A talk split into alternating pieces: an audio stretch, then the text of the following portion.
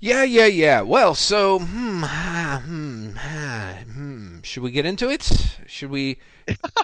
Part of me is like, really? You're are, are you? Did you dislike them? No, no, no, no, no, no. You know what it is? Is it, it's kind of um, what I- I think what what I find interesting about these issues, and it helps that there's there's only six of them, and I sort of feel like everything. What I find amazing is is that for the most part, like each issue that we will discuss, I feel like I have more or less the same things to say about it, which is, Oh, yeah, I, I'm yeah. you know I, what I I'm mean? not surprised. They're they're very um consistent. Yeah, consistent. I think consistent like is like a great term. if, if they hit the right, they hit the ground running as far as they hit the ground.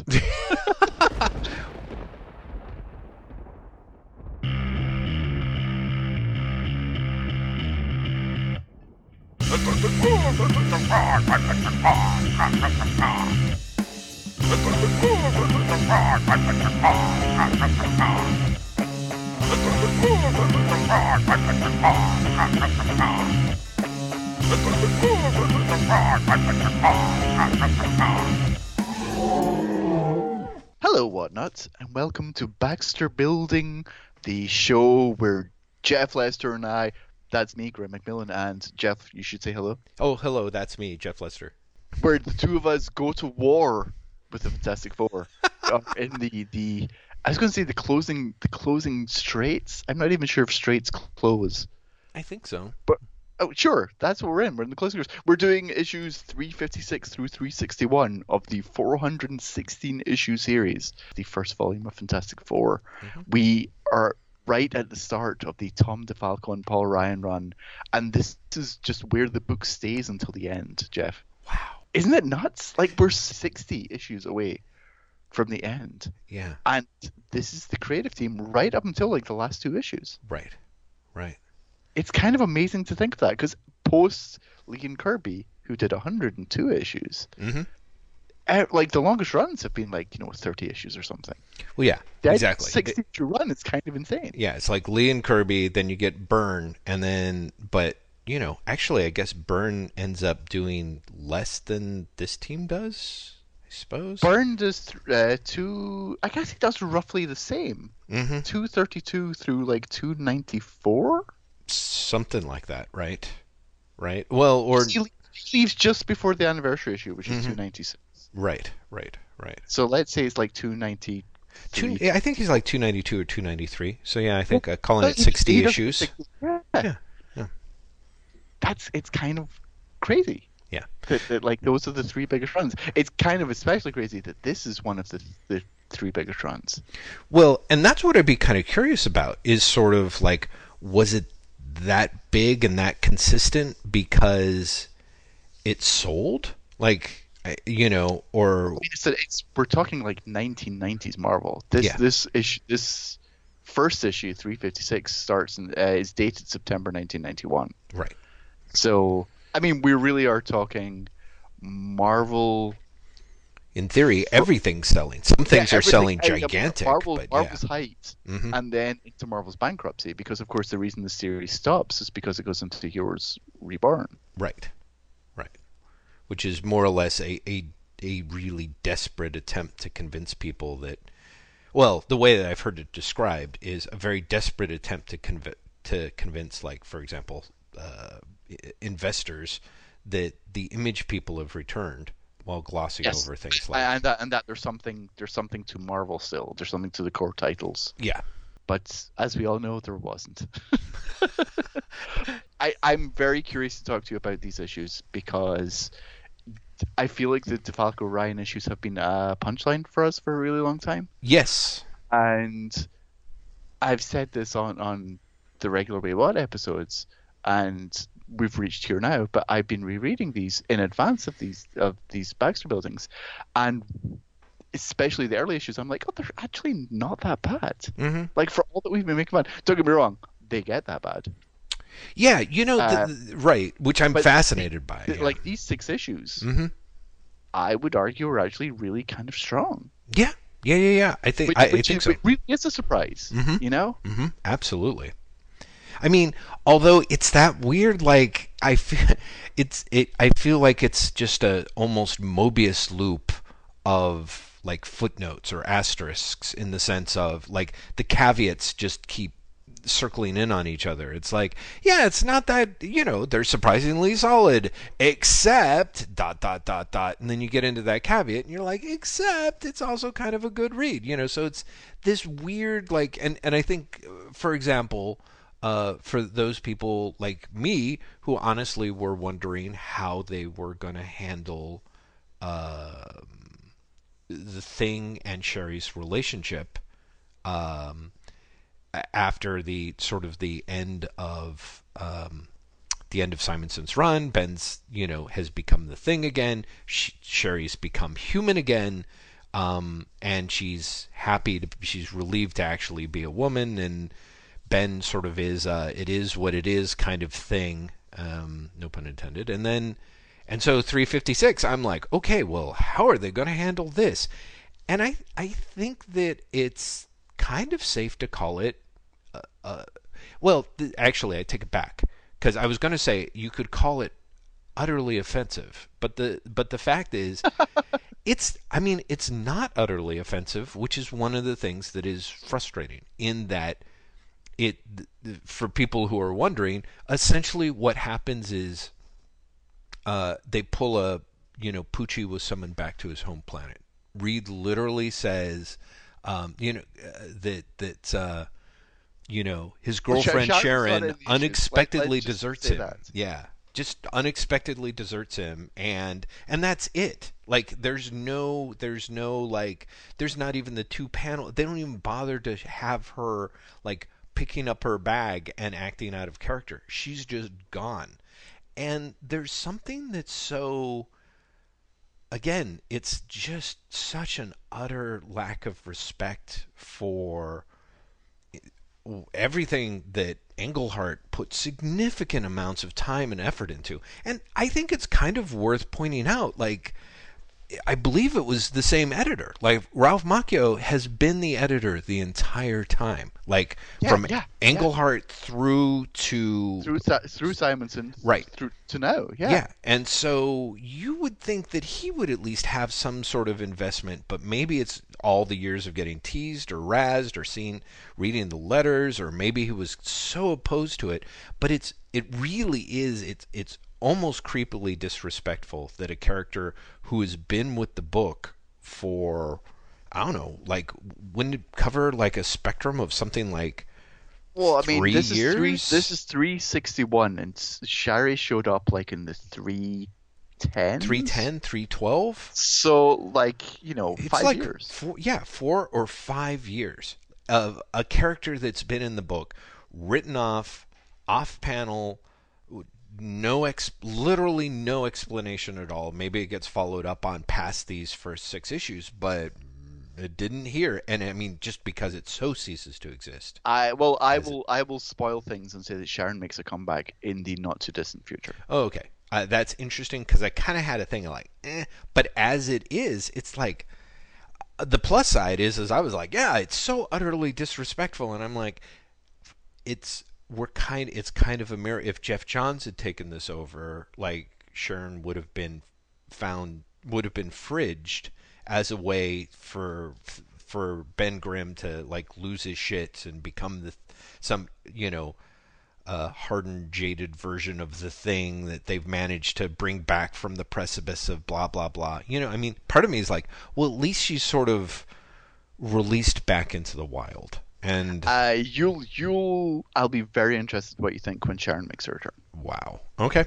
All right. Uh, because everything you're saying about it being disrespectful to Englehart, a that's interesting to me because you you're not saying anything about it being disrespectful to Simonson, who literally left the characters in a very particular place that, let's be honest, DeFalco and Ryan completely ignore. Mm-hmm. Mm-hmm. Like 100% ignore. Yeah. And in fact, the first three issues of DeFalco and Ryan's run is is un is a retcon of a Byrne plot for that matter. Mm-hmm. Mm-hmm. Uh, and the status quo of the book for you know eight years at mm-hmm. this point, which right. is really really impressive. Yeah. When Sharon returns, they try and work what has happened into where they want to go with the book, Mm-hmm. and is arguably the most disrespectful thing of all. Oh God. Well, and that wouldn't surprise me. That wouldn't surprise me because again, it's that deal of someone someone else's character or supporting character when when the creative titles change hands. It's not uncommon for that character to just essentially become kind of a plot prop, you know, and that that could uh, anyway. I I have to. I'm not gonna you know um, follow it up with some baseless speculation. But let me just say that the first four pages, five pages of issue 356, War with the New Warriors, um, is is insane. And I think that's the other thing that I find really odd about about this stuff is kind of the way again part of why Englehart's on, in my mind is Engelhart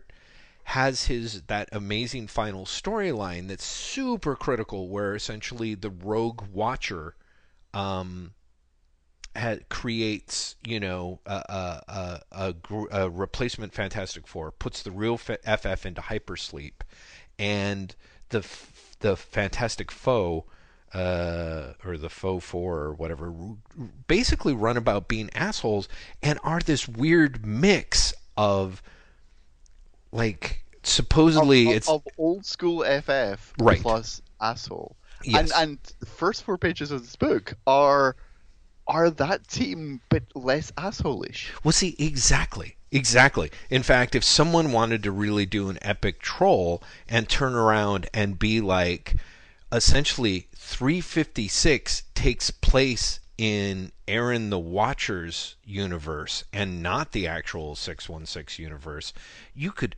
really make a case for it because nothing is, as to me, as incredibly strange as the first four issues have that oh, it's like a classic Fantastic Four opening, except somebody has brain damage. Is it the writer? Is it all the characters? or is it you?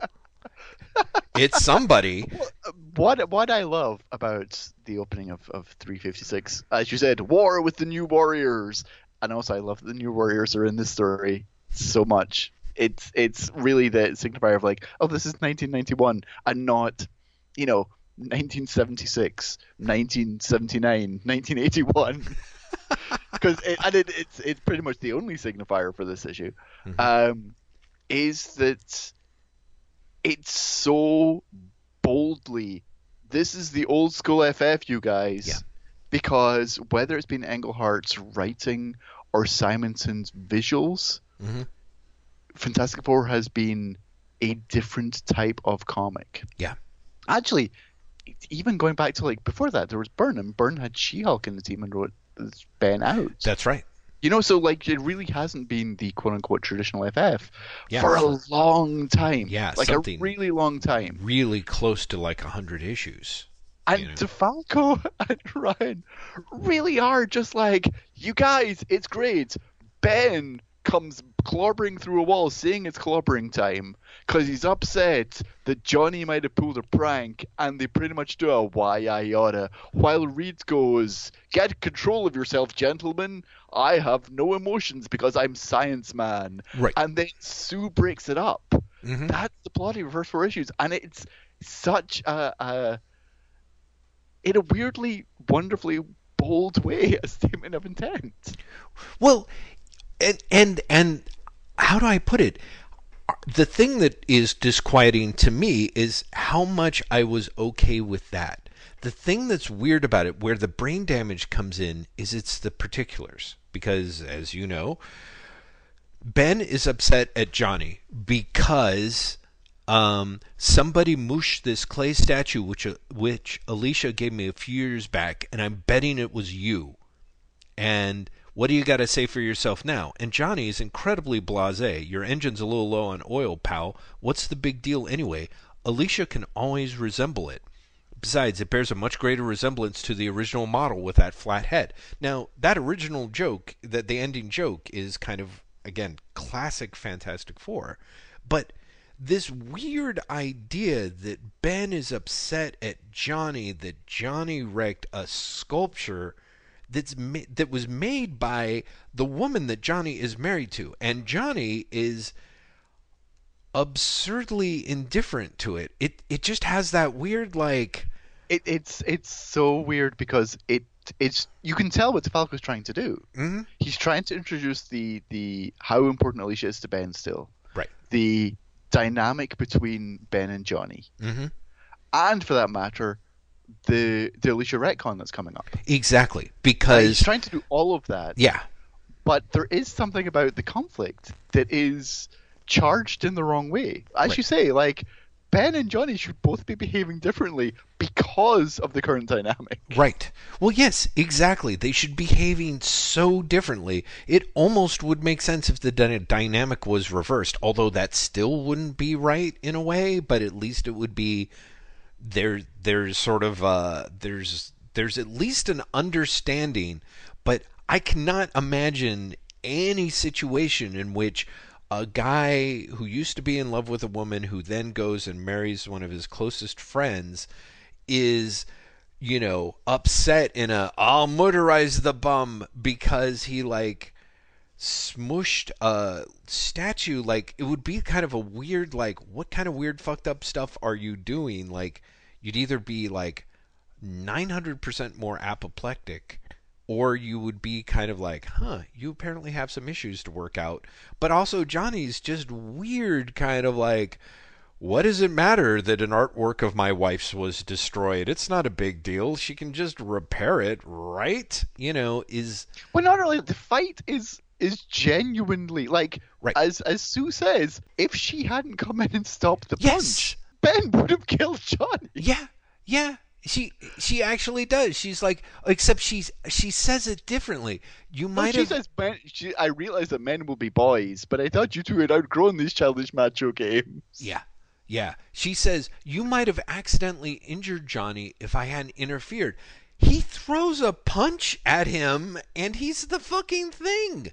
Like, you know what I mean? Like, there's no reason. Just because Johnny's flamed on doesn't mean his head wouldn't come off. Like, you see, it's just kind of. So there's a weird. And, and this is interesting. In a way, it sort of feels like classic Marvel Comics in, in the idea that maybe what Ryan's drawing and what DeFalco what and DeFalco's looking at it and being like, eh, no, no, no, no, no, no, no. We got to, you, you know, you kind of got the intention right, but I want something a little more lightweight. Everyone's kidding. Like if you change the dialogue, it can look. It could look. I mean, it looks Yeah, maybe maybe we can get away with it if if you know Right. if we have someone basically like as Johnny does. I Mhm. could have busted. I could have easily busted free. right. Right. Like if if we have a, a dialogue aside, like I know it looks like he was literally about to kill me by punching me at point blank range, Yep. and he's the fucking thing. Right, exactly. But between Sue being like, you might have accidentally injured Johnny, like everyone's minimizing it, you know. And it's not like DeFalco's like, oh, here's here's finally where I get to introduce my sub, you know, my my beautiful masterpiece about the FF is a fucked up, abused family, you know, abusive family where everyone has to enable one another's like violent tendencies. He's clearly not doing that. It's clearly just him being like, "Hey, waka waka, look, it's it's what everyone loves." It's like the torch and things shenanigans with Reed being like, "Oh man, I was just in the process," which is another thing that's hilarious. Is is like his whole thing where he like he and Johnny are working on this this crucial attempt to develop a flame which burns without oxygen, which I just really had one of those moments of like, okay, I'm science dumb and I should Google this because maybe that's really a thing. But that's It's it's not a. it's not it's not even how flame works. You know what I mean? It's just It's not a thing. it's- And what what is also great is like, not that Reed should know this because again, Reed only knows what Tom DeFalco knows. But Tom DeFalco should know this because how many times has there been a Johnny can't burn in space because there's no oxygen? right. Plot. Right? Like there's just there's Like just a even if that's concept of experiment, Right. Johnny has no help for it. just that idea of like, here, try burning your flame into this oxygen. I mean, I would love to do like some weird version of the Fantastic Four where Reed is just like a lunatic, but you know, kind of like that Warren Ellis like weird, weird science. Yeah, but all of like I'm trying to make flame spiders. Yeah, exactly, exactly. But most of it works because that's really his cosmic power again. You know, it's just so fucking crazy. And then so the thing s- storms off and is like, "Y'all seem mighty concerned about Johnny, but no one gives a hang about me. It figures." And and of course Reed's like, "Oh, he's having a rough day. You know, he's just he's been on a lot of pressure. He's he's now, he's now the thing again, and you know we're all gonna pretend like that's a." That's once again, that's a bad thing for him. He doesn't. That's Well, not a thing that he wants. But here's now. the thing: that scene actually ends with Reed all but saying, "Ben did this to his own statue." Oh no no no Which- no which no. is- I it, it, well, I mean, he, it, he sort of. I mean, what he's saying is, is it looks it looks it doesn't look melted. It does look like it's been um, crushed. But Yeah, but he then says, "Who could commit such a deliberate act of vandalism while looking at Ben?" Sure. Well, yes, absolutely, absolutely. Because, but that's that's sort of it's sort of the various weird staging. Because I mean, you and I both know that it's going to end up being Alicia essentially. But you know, Oh, it's I, I I honestly never read that as that. I read it as it's Ben, uh, and the implication is that Ben basically just wanted to fight Johnny because Ben Ben is is frustrated. No, I, I, that's an interesting idea, and I think the thing that contravene that contradicts that is the fact that Alicia. There's a segment later where her sculpting thing has changed, where she's doing Well, abstracts, Yeah, and it's but- because she's but a different I thought- person. but but that's why I thought that she wouldn't have damaged the statue. Wouldn't Because why would she damage an old statue and be expected to repair it be- if she knew if she can't do it? oh, interesting. I felt she was trying to destroy it. Oh my god, we're arguing over subtext the Tom DeFalco comic. this is great. she's trying to destroy it because she um uh, uh, basically is it is it you know i assumed it was the thing of she hate she's hate a hates alicia and b she's more or less trying to remove her old life because she can she, be and this is the thing that doesn't add up of course is up until now if you if you really buy into DeFalco's yeah, I know. I know. There, there, there's a significant retcon. I mean, there's there's actually multiple significant retcons here. exactly, But exactly. the, the sculpture one, which I actually really like, is is contradicted multiple times up before this point. yeah, exactly. But I, Uh, but we're, yeah. we're getting ahead of ourselves. yes, we, we're- we should getting cover far, it all and then we can jump it back. So The rest of 356 is that you then cut from that scene to the puppet master at the gravestone of Alicia's mother, mhm. uh, saying Alicia's not acting like herself. Yeah. Again, heavy foreshadowing. Yep. Uh, what what shall how can I fix this? How can I solve this? I know. I'll create a puppet of Marvel Boy of the New Warriors. Right. And this makes perfect sense. yes, right. Cuts to a three page sequence of the New Warriors training, Yeah. which I love so much. I love it because it honestly feels like DeFalco's like, you fuckers, I created the New Warriors, and now this Fabian Nicieza guy is make, getting all the credit for them. They're fucking my characters. I'll give them a generic as shit X Men sequence. Yeah, I mean that's the thing that I thought was really funny. Is part of me is like, were the New Warriors like super popular at this point in its Yeah, attempt yeah, to draw yeah, more readers in? So So, so New Warriors first appeared in a DeFalco and Friends Thor issue, and were such an unsubtle attempt to cash in on the new Teen Titans Mhm. that he literally just puts new. What's something that sounds like Titans? Warriors. Sure, that works. like again, we're just lucky that he didn't call the new Teen Warriors. Let's be perfectly honest. I would have been down with it. He probably did, and someone was like, "That no, there's too many words." Yeah, exactly. lose one?" He's like, "What out. about the new teens?" And they're like, "No, you might get in trouble." What about New Warriors? He's like, "Sure," um, but it, it it was a hit when it when it got spun off into its own book. It was a hit. Right. It, it was Nicieza and uh, Mark Bagley. Right. So so one of the things that strikes me is you've got this three-page sequence that's faux danger room crap, where all of a sudden Marvel Boy is suddenly like, ah, uh, there's incredible danger. I know no time to I just explain. I'm gonna go telepathic now. flash. Exactly. warning me of danger, incredible danger. no time to explain. I must go now. and I do like that, even though that you know Marvel Boy is is possessed and and is really just a MacGuffin. This could be any fucking superhero. Right. Uh, I do like that. Nonetheless, we get to see Namorita remind the audience that Marvel Boy's real name is Vance. yes, Vance, wait, wait, Vance. Vance. Vance, I wish you'd gone Vance Astro. Well, this is actually one of the things that I think uh, I'm glad that you mentioned out Namorita's other thing because I don't know how much credit to give or subtract from DeFalco, but the fact that Namorita says this is no time for stupid macho posturing, literally four pages after Sue comes in and, And says, says, uh, what did she say again? She says, "I thought you two had Stupid macho- outgrown these childish macho games," and I'm like, "There's there you really, huh? You know? Look, Tom DeFalco has ex- knows exactly how women talk in 1991, and it's that they come in and say this is no time for like stupid macho whatever posturing games. See, that's it. It feels to me like one of the things DeFalco loved was the thing that we sort of bitched about back during the Avengers read through, which is, you know, the idea that Stan Lee really only has four character voices, you know, or five, I guess, if you count the villain, you know, or six, Yeah, and and and, and DeFalco, bless him, stays true to that. Yeah, he really is. He's like, okay, it's super important that we've got to have. All right, that's the every woman character has to talk exactly, exactly. the same. Here, here's my characters. I've got the genius. Yeah. I've got the cocky sidekick who makes jokes. I've got the tough guy, Mm-hmm. and I've got the woman. exactly. I've I've got the the pragmatic nag, the the nagmatic, if you will. So yeah, it's uh, that actually sounds like that should have been a super uh, like a super villainous in the '90s. It is The nagmatic. the nagmatic.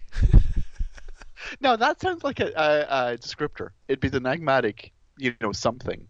Oh well, sure. I guess it, sh- you're right. The nagmatic maybe should be um, nagmatism. Nagmatism. master of nagmatism. Master of nas- nagmatism, exactly. It was like, is this really what you want to be doing with your life? Uh, maybe not. No. Oh my God, okay. that'd be so. That'd be the best superhero series. this person just comes in, they're like, I, I think you've made a wrong choice, and they're like, I shut up, I've got a gun, and they're like, really though? Yeah, exactly. Is exactly. this really what you want to be doing? Yeah. Yeah, It's no, kinda- maybe it's not. But well, you know, if you shoot that gun, just think what you're gonna do. Think of think of who's gonna have to clean this up, Right. and you're gonna go to jail. It's not going to be. It's not. No one's going to get any better from this. You're not going to get rich. Exactly. They'd be like, you're oh shit, you're oh, right. God, you're right. Okay, what can I do? I Don't. You're the one who got yourself into this, not me, Mister. I just know I'm tired of this macho posturing. Okay, I'll give Exactly. up. ludicrous macho posturing, and they'll just drop the gun. And at the end of the scene, it's a shot of the gun hitting the floor. You're welcome, 1990s creators. Exactly. The scene cuts from there to the art studio of Alicia Master Storm, God. where Johnny explains that uh, Alicia is is now doing abstracts, but Mhm. no one is no one is buying abstracts, which is the other thing I love from this issue. Right. I I love that in setting up the reveal that is coming a, an issue away, hmm they say Alicia has only been working in abstract. She's given up figurative work. She's only doing abstracts. Right. But then they make a point of going, but no one's buying abstracts. Yeah. And they say it twice. Oh yeah, yeah, yeah. really- hmm No one's no one's buying abstracts.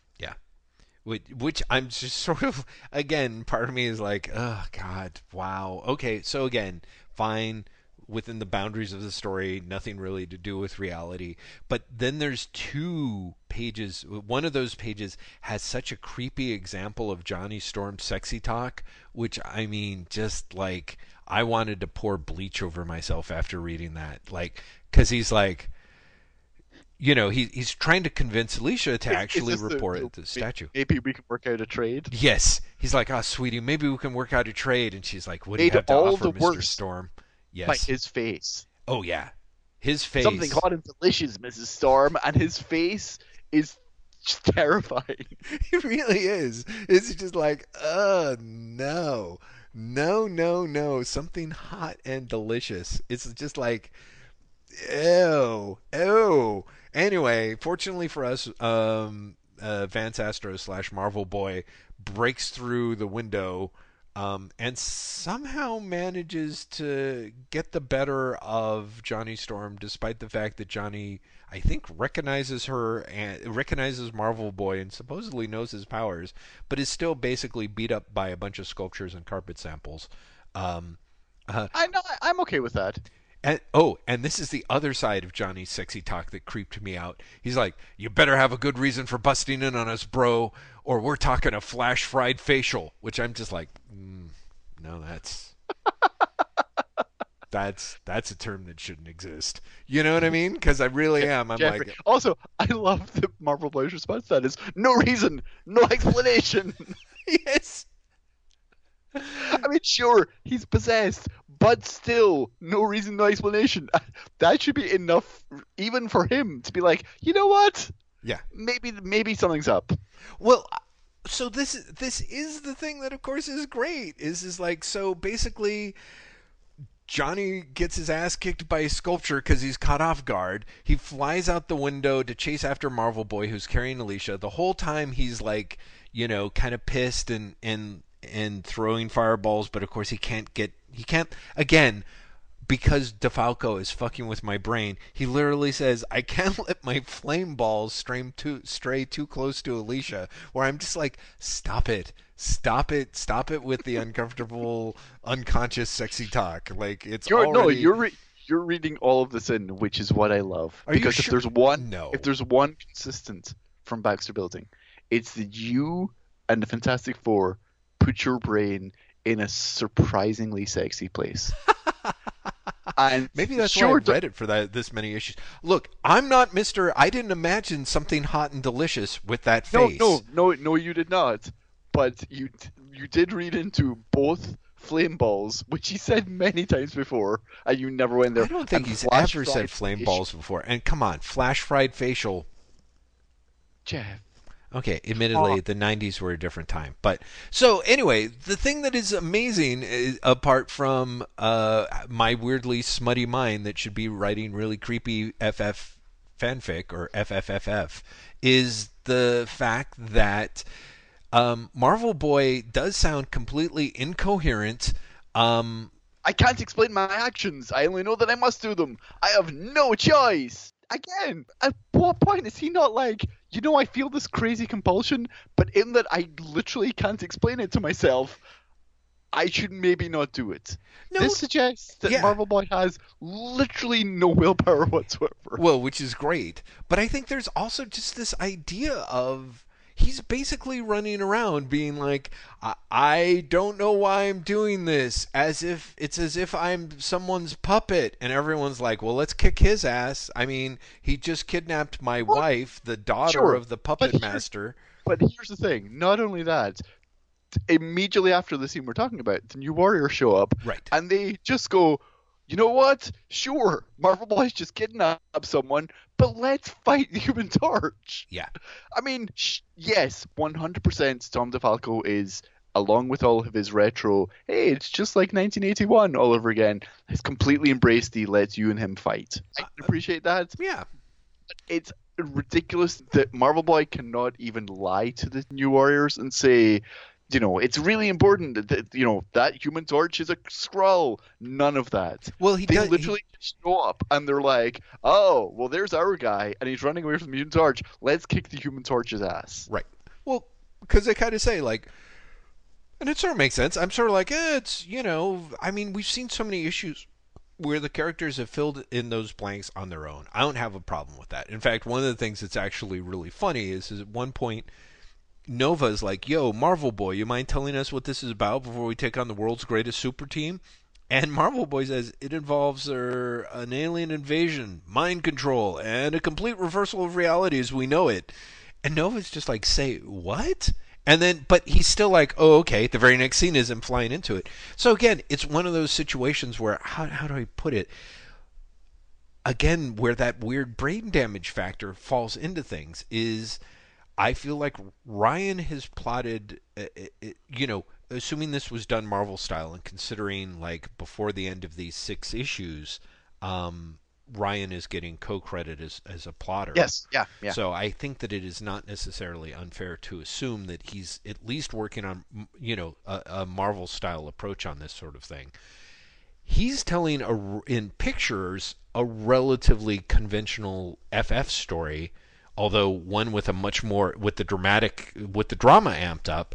And DeFalco is doing some really interesting choices of playing it straight and also playing it a bit camp. You know, because yeah, he, I, I think playing it straight is honestly a bit not of a stretch, yeah, but I think his tongue is in his cheek a lot more yeah, than than playing it straight would suggest. yeah, exactly.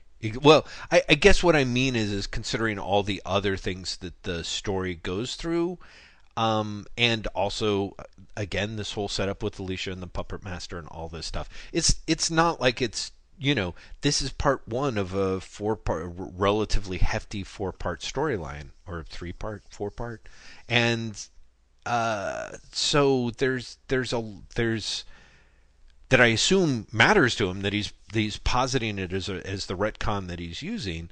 But yeah, there are things where instead of but again, I also kind of have that moment where the macho posturing gets used twice, or where Ben literally says the same thing in two different issues, where part of me is like, or maybe Tom DeFalco is doing a lot of other stuff, and he's more or less kind of like writing these things on the fly. And so, I, I would not be surprised if DeFalco is scripting these basically as the pages come in. Yeah, exactly. And so from one page to the next, he's like, oh, "I'm taking this seriously." No, I'm totally like I'm laughing up my sleeve at this. And the next page he's like, ah, "I'm taking it seriously." And the next page he's sort of like, "Hey, you know this." This page needs more fun, and I, I do have to say one of the things that you for me that I can tell right off the bat is is DeFalco is really he he wants this to be fun you know even even in the midst of all of it you know he's, he's Oh, oh yeah, and, and all of these issues, you can tell that Falco is very much trying to recreate the the Lee Kirby Mhm. days, and part of that is that it's not a comic that takes itself too seriously. Mhm. So even though these, you know, the, this four issue storyline, it, it's pretty intense emotionally. Mhm. It really uh, leans away from the soap opera. You know, it, it could be much more angst ridden than it is. oh completely which we should I- talk about as the storyline progresses because there's the some things fascinating stuff yeah one of the things that makes the book get worse later Mm-hmm. in this run right is that DeFalco leans into the story, the soap opera. which I can see I can a see him deciding to do that and I can see how it would make things worse Yeah. because that Uh, yeah We, we should continue very quickly. There is the uh, the fight that everyone expected between the Fantastic Four and the New Warriors. Mhm. Uh, Marvel Boy is essentially go. He essentially drops Alicia off and says, "I have to go and help my teammates," and leaves Alicia where she is discovered by Puppet Master, who is horrified. By uh, sorry, Alicia is horrified by the Puppet Master, which a leads the Puppet Master to be appalled and upset, but B means that he throws away the Marvel Boy doll, and Marvel Boy is like, "Oh shit, what? Huh?" And the fight ends while the Puppet Master uh, confronts Alicia and then runs away with my favorite distraction technique ever: a giant robot puppet. yeah I, I, I don't even really get it. like he can control anyone. He's like, what if I control a robot? Why didn't he just pull out like another puppet of the FF or something? no I know it's just that's that like- idea of like I've also built a robot. It's kind of like people. if you build a robot, why do you need like a fucking puppet to control it? thing smashes the puppet super quickly, and Puppet Master has escaped. Right. Alicia and Johnny reconvene. Mhm. Alicia is is very upset. She doesn't know why her dad kidnapped her. A gasp, and then the New Warriors are like, "See you later." Right. Smell you later. Well, which is great because they run off and then and then Reed Reed says some stuff where it's like they give me hope and confidence for the next generations. And I'm like But Why? Why? Why? They basically seemed like a bunch of bloodthirsty thugs who like are brain dead and jumped out of nowhere to help their friend without like one inch of reason. And of course, Reed's like, Like, he's like, I, I, as a very logical man, I'm super excited that these kids did not look into why their friend was kidnapping someone. yes, exactly. Well, yeah, That's- exactly. That's the gumption I want from the future. Good news, Reed. You're gonna get it. So yeah, um, that that that was an issue. Again, the thing that's weird is it was it was pretty fun, and it also helped that it's this it's it's trying to start up a storyline. You don't necessarily know where it's going, although you know, I mean, to be fair, DeFalco lampshades that it is the start of a storyline. Yeah. The final panel is Sue basically going, but why did the puppet master do that? And Reed said, I don't know, but we'll find out. It really lampshades the this is part one. yeah, that's This true. was not a one shot. This is something that we want to continue. Right. Um, it really does, like it's it is fun, and it really does gain from being fun in a throwaway sense, in a sense that the that Simonson wasn't, and Simonson was quite a fun comic. Don't get me wrong, Mhm. but Simonson's uh, run was I don't want to say challenging because it's not really, but it was it was not as uh, fully embracing what the Fantastic Four has been historically. As this, like this is very clearly a hey, you guys like the Fantastic Four, I like the Fantastic Four, let's do a Fantastic Four comic. Right. Well, and that this may be it. I mean, one of the things that is that I think is funny is if we compared this to oh, I don't know, you know, that stretch of issues between 150 to 200 that I liked more as a general rule of thumb than you did. Uh it it's weird. It, I guess it's funny. It's not that it's disposable, or it's not that it's. I think, like you said, it's not that Simonson's stuff was challenging, but it was different, and it's Yes. not. And it's not like this is disposable because again, we just read all those FF annuals, and I truly know what that term means now. It's it's true. I it's think but it's one of the lightweight. It, you Yes, know what I mean? One of the reasons we like this comic so much Mhm. is that we did just read all the annuals, which were bad. Yeah. And this is unexciting, but it's not bad. it's it's yeah right it's not bad but it also sort of has a weird i think maybe it could be argued after Byrne doing something different after Englehart doing something different after Simonson doing something different um this return to the the same to Turn really to greatness. yeah, the quote unquote return to greatness really does have this thing of like, oh, maybe as we have talked about my, you know, apart from the fact that I seem to have uh, creepy, inappropriate, sexy thoughts about the FF, um, there's my interest in the FF might actually genuinely be at its strongest when it's the FF as comfort food, or maybe it's just DeFalco is clearly working in a Marvel model that I like, which is this idea of like it, you know, it's it's a light piece, but it's a big story, but it's tied into a universe, a larger universe, in in but in a really self-contained way. This is not the it's tied into the same universe in the way that you know, uh, you know, the Avengers farted and now the FF have to smell it. You know, kind of of the oh, wait Gruenwald until era. later when wait until the the Infinity War tie-ins Oh, come. Uh, right. I mean, really. Yeah. Do a holy moly. I mean, that's just it. We're in we're in the 90s, and the Mhm. 90s become crossover central for Marvel. And DeFalco and Ryan embrace the shit out of that to the Mhm. detriment of the book. again, I'd be one of the things that I'm really looking forward to is um, looking at the the circulation statements to get the annual circulation statements to get a sense of what the what's happening with this book, what this book is doing. But yeah, Marvel is in a general period of like, hey, as far as we can tell, the sky's the limit. So we should all be chasing that as our goal, sales wise. And how are we going to do that? And it does make sense that they're like uh, endless crossovers, of course. So, should we just jump in onto 357? Which, again, the cover is. Uh, the covers I think is worth note, pointing out because it's the Torch and Thing fighting, and the title is "The Monster Among Us."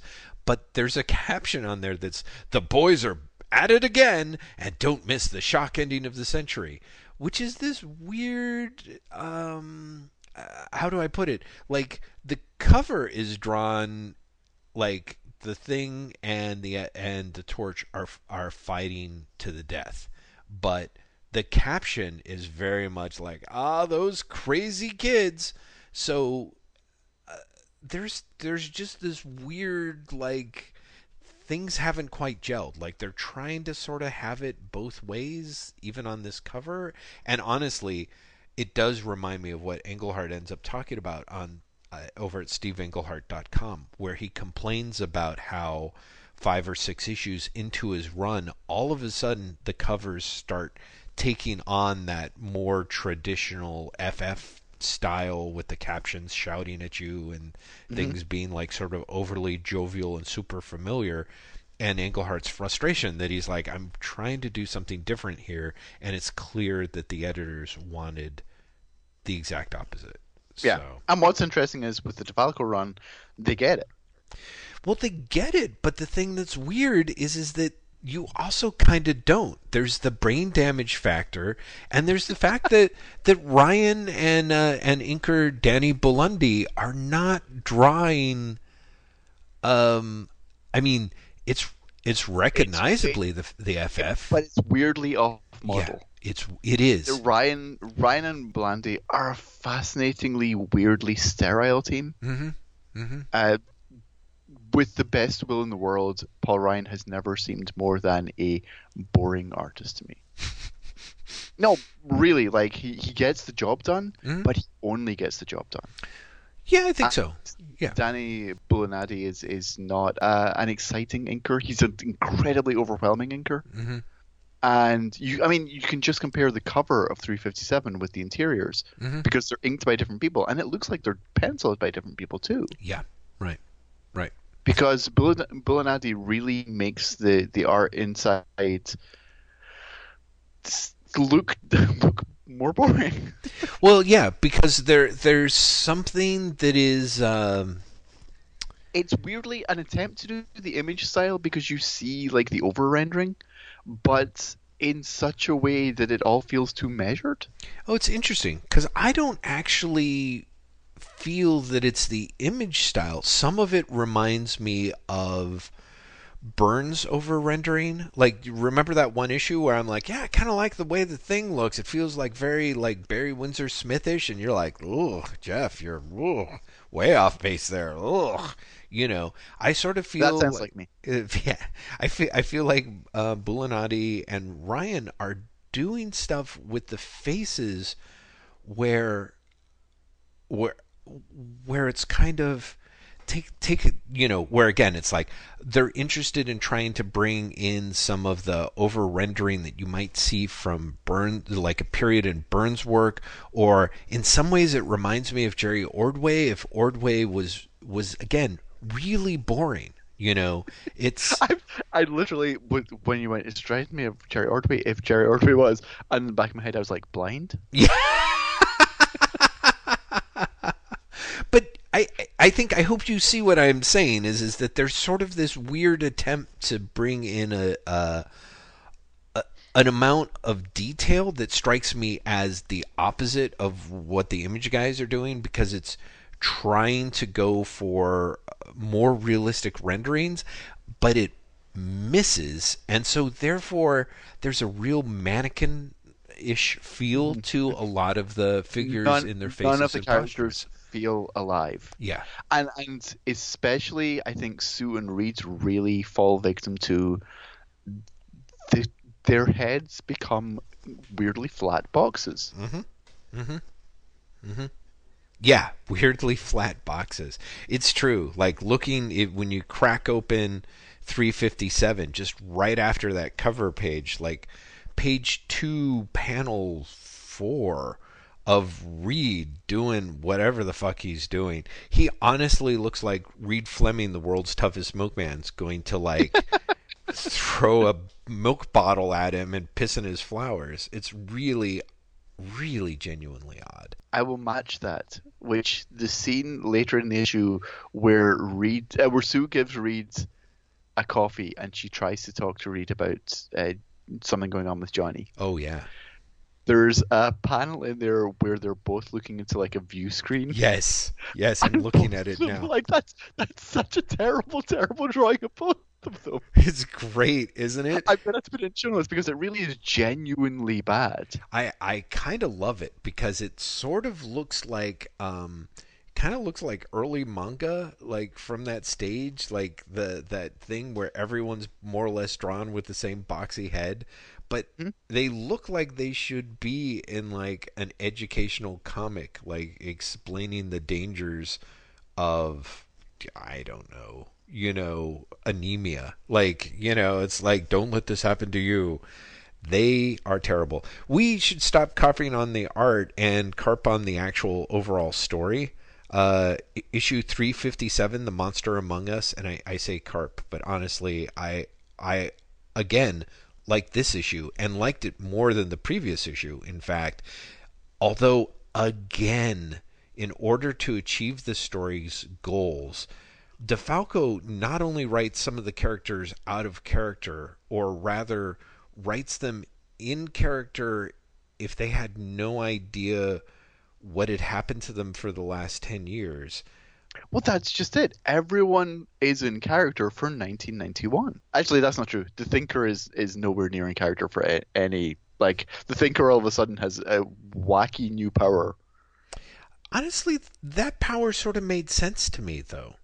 Which Well, is sure, if someone goes to Thinker and you're like, well, astral projection, sure, I can I can kind of get that, but it's not like he's never done it before. I felt like, and I could be wrong, I thought that he did have a point where, and, and maybe I'm getting them confused with like the Kirby character, uh, Kirby Dr. Bedlam or whatever, but I could have sworn that within the last 100 issues, someone gave the Mad Thinker essentially the power for his consciousness to inhabit the his androids.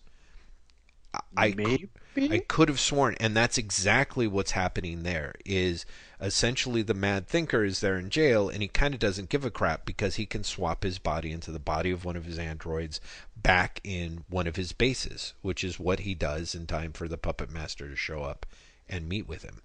But I, I hope I hope that's true. I hope that someone did just go, let's just turn him into Doctor Bedlam. hmm hmm I, I, feel like they did have something like that, but but again, maybe I, maybe I'm nuts. But Well, it's what happens here, so it doesn't like Right. either they did it back then or they do it here, but it's now the case. Yes. Uh, anyway, I, I, so you you- you're saying that these characters are the way they are in 1991. Okay, readers, follow along with me. Essentially, it opens up in the Four Freedoms Plaza after uh, last issue. Um, Reed Richards has come up with an epic plan to figure out what the hell is going on, and it's basically making everyone wear a silly hat in a tube.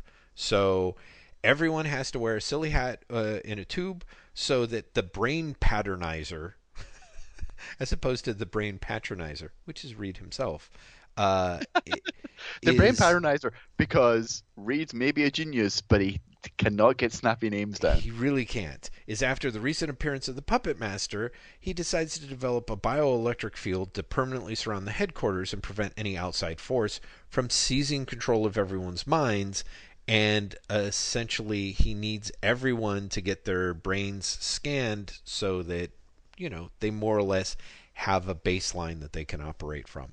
For some strange, crazy reason, Alicia is I can't, I won't let you experiment with my mind. And everyone's like, what? And even Ben's like, even Franklin went through without a whimper, which I'm just like, well, you know, why would Fra- Franklin trust his dad? Who's going to be whatever? But anyway, um, and it's great. Alicia is like, no, I would prefer to have Johnny and me move out of here than to subject myself to a needless health risk. And then Sue pops up and says, Stop right there, lady. I am deeply offended about by your implications about my husband. The only risk to your health is your stubbornness. Which is, again, what the fuck? Like, I kind of know what DeFalco's doing, but but again, it's just All right, Susan, like, I'll listen. She says. yeah, she does. She's like, but she also says, consider what Reed has to say, then decide whether you stay or go. But I won't permit anyone to endanger my family out of pique. Like, what the hell? Like she she just said like Johnny and I will move out, and there's also a way again in that weird thing of, um, subject myself to a needless health risk is is again DeFalco lampshading a plot turn or not. You're not sure, but I feel like that's the. Well, the I, I, yeah, I mean, I. I think in the it it's become, and again, it's really difficult to say this because I read this issue having known the plot twist, Mhm. but I feel that between the last issue and that scene, you can tell that something is up with Alicia. Yes. Yes. I agree. I agree. But one of the things that I sort of like about it, I mean, if you hadn't read last issue, you might think, oh, she's pregnant, you know. Or you, having read the last issue, you're like, oh, she's clearly avoiding trying to get a brain scan for some reason. What could be going wrong, going on? But before we know it, we're on to the Mad Thinker, who has just gone through the um, uh, unexpected power change that uh, Graeme mentions, and more or less throws himself into the body of an android in his New York, uh, Manhattan base of headquarters because Puppet Master has come with it, come to meet him, and basically um, begged for his help. Uh, our last association might have ended badly, he says, but I'm desperate. And the Mad Thinker says, Well, I've noted Alicia's aberrations in her behavior because that's exactly what the master's bothered by. And he says, I'm prepared to share my conclusions with you for a small favor. You must destroy the Fantastic Four. And the puppet master says quite smartly, That's insane. I fought them many times and lost. And the mad thinker says, Not this time. From the moment you read this information that he's pulled off a computer, they are as good as dead. Um, and then we comes to another creepy scene where listeners will be very happy to know that I'm going to read too much into it. Um, and Graeme is going to chastise me. But essentially, we come to Alicia, who has a meeting uh, in a Tony Park Avenue art gallery where the um, owner is going to be removing her pieces from the display because otherworldly abstractions are dead in today's market. Um, yeah, so like a Park Avenue art gallery. The public only seems to want representational pieces for you. They like your old stuff. And Alicia says, Must I compromise my art? And the buyer says, Only if you want to sell, my dear. Mm, DeFalco. Right? Exactly. It's such a great like again lampshading it. Yeah. So then comes the scene where Graeme's going to think that I'm nuts, that Johnny basically has his balls out and is juggling them in front of, oh, I'm sorry, his flame balls out and is juggling them in front of a bunch of female admirers. Uh, his blind wife stumbles out and says, Johnny, are you here? I want to leave now. And one of the women who's been entertained by uh, Johnny's blazing balls says, Is that your girlfriend? And he says, Wife.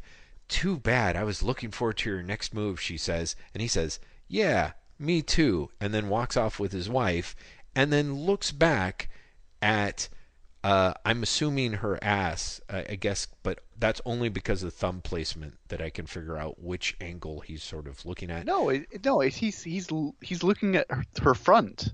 Like we are seeing the ass. So he's staring at her pedenda, is what you're saying. Yes. Okay. I so you're saying that that woman is standing with her hand on her hip in a way that her thumb is back towards her butt. Right? Yeah, I guess that's what she's I guess that's what she's I guess that's how you have to do it. Right? You can't do that front facing. Okay, you're right, Graeme. I don't know anatomy. Thank you for clearing that up. But the main point is it seems to suggest that Johnny is, you know, um, sexually excited by the possibility of some outside female attention. Go ahead, Graeme, shoot that down. No, no, you're 100% right, and it's a very, very strange scene, especially seeing what the scene that comes next. Yeah. Uh, which again, DeFalco is setting up. Actually, I'm not quite sure what he's setting up, considering what happens in the next issue. Right. But it's so at odds with everything we've seen prior to this, with the exception of it weirdly plays along with the Englehart stuff. It plays along with the Englehart. St- well, it's actually the weird chain effect of the Englehart stuff with the Simonson stuff. Because the Englehart stuff, Englehart is trying to position it as if Johnny, well, he he's not trying to. He literally positions it as Johnny is in love with two women at the same time. Then when Simonson comes in, Johnny is horny for Nebula because but it makes it seem like Nebula has taken over his mind. At this point, again, considering he just likes a girl in shorty shorts uh, on the street that he doesn't know at all, I think DeFalco is more or less saying Johnny is just horny and married too young. Uh, I guess, which would be interesting. Like you said, is an interesting choice considering where the storyline ends up going after this. Anyway, the next scene is Johnny being like, "Yeah, everything's great," while talking to Sue in the kitchen and being like, "Ah, everything's great because I'm the greatest and you're the best." And uh, hey, by the way, how exactly do you and Reed, you know, do it? By which he means have sex, which is weird to me. No, I'm kidding, Graeme. I'm, I'm i was totally baiting you on that one. Totally. No, but that, actually, I love the scene because he goes, "How do you really do it? All this time you've been together, and it's like you're still in your honeymoon," which bears no resemblance to the relationship he's witnessed between Reed and Sue. One of the things that I think is. He's think seen is them split up twice. exactly that, which is hilarious. And then on top of that, I mean, again, the thing that's really funny is you see, um, like uh, Sue deliver like a cup of coffee to Reed, who's entirely distracted, which is pretty great. You know, she actually starts talking to him, and he's like, I- "I'm sorry, Susan. Did you say something? I didn't realize you were here." And she says, "Some honeymooner," which I thought was really funny. Again, there's parts where F- DeFalco is is funny, um, and uh, it makes up for a lot. It really does carry things a long way, you know. Um, but yeah, what is the point of that that thing other than he's other than Johnny saying like I never realized how much work was involved in being married, and Reed's and Susan's like oh it's you know it's it's it's a few of us do, but it comes with practice. As you as you point out, says the woman who's who's more or less like left her husband twice uh, during the course of these issues. Meanwhile, but then the very next thing is she goes to Dr. Reed and Reed's basically like, "Oh, thanks for the tea. I'm not listening to you." yeah, exactly. Yeah, It's What- the weirdest. Like those those two and a half pages are really really strange. Yeah. And really especially strange in a story which spoilers everyone is literally about to reveal that Johnny Johnny's wife is not who he thinks she is. Yep. And later will reveal that Johnny still loves her Mm, despite that. yes.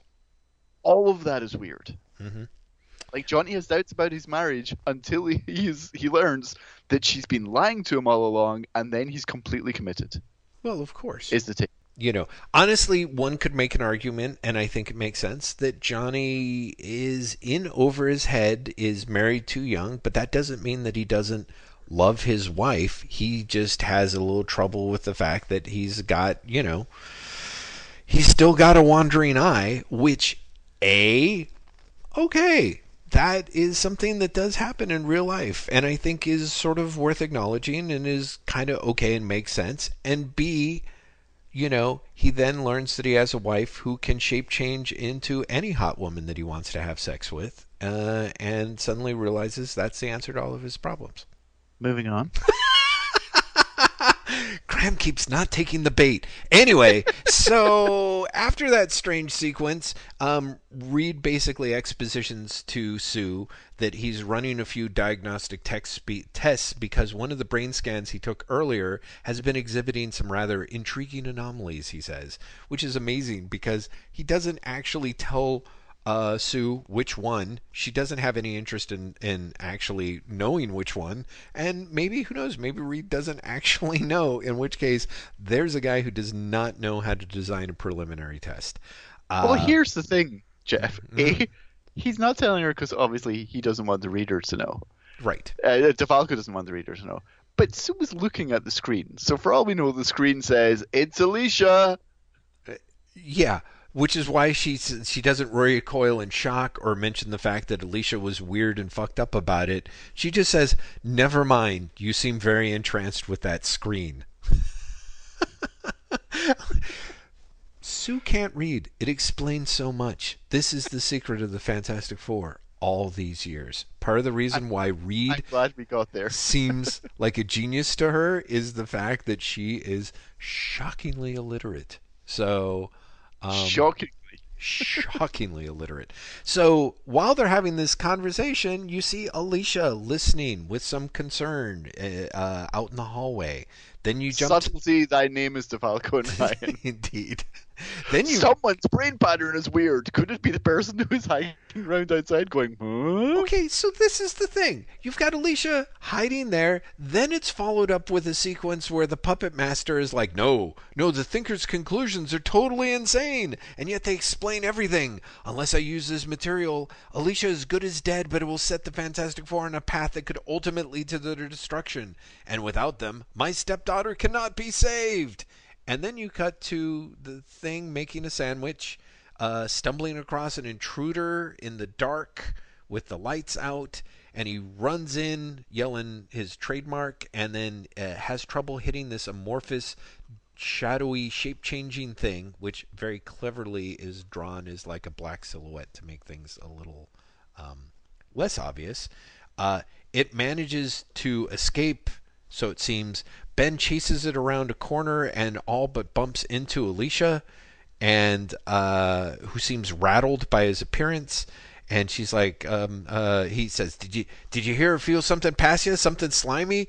No, no, Ben, nothing came this way. Are you all right? You sound very agitated. And then everybody shows up. Oh, actually, Graeme, you'll be happy to know this issue's topical reference is um, when the rest of the FF show up because of Ben's all of boy, all of the commotion that he's made.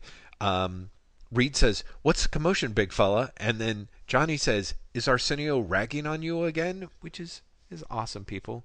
We remember Arsenio Hall, don't we? Of course we do, right, Graeme?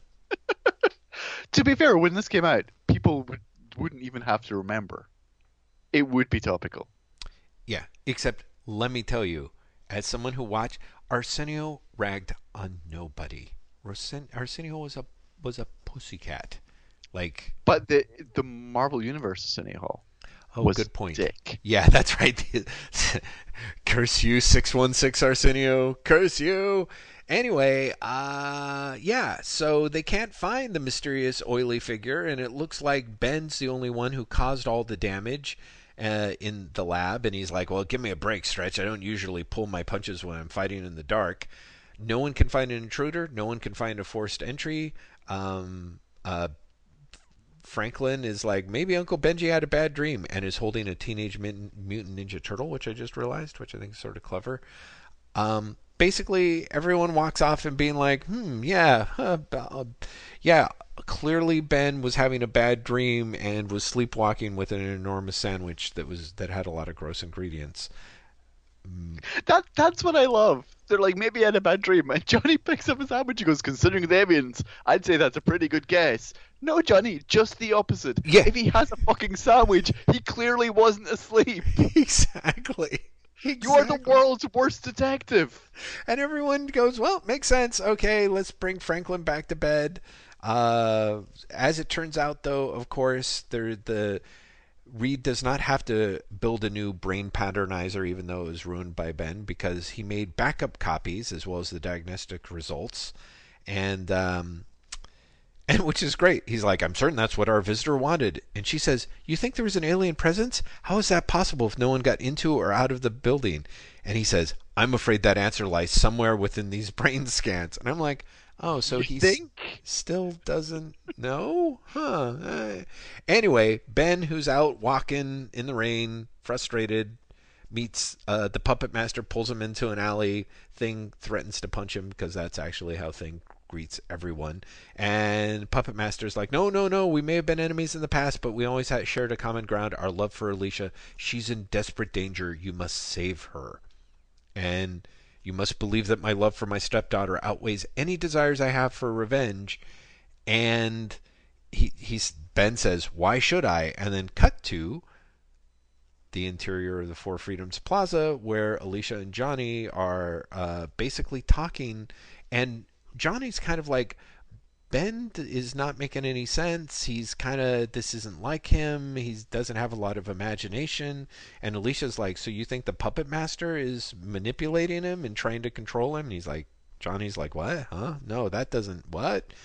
And again, here's the thing where Alicia says, "Speaking of family, there's something very important for us to discuss. Where are you? I want you in kissing distance for this news."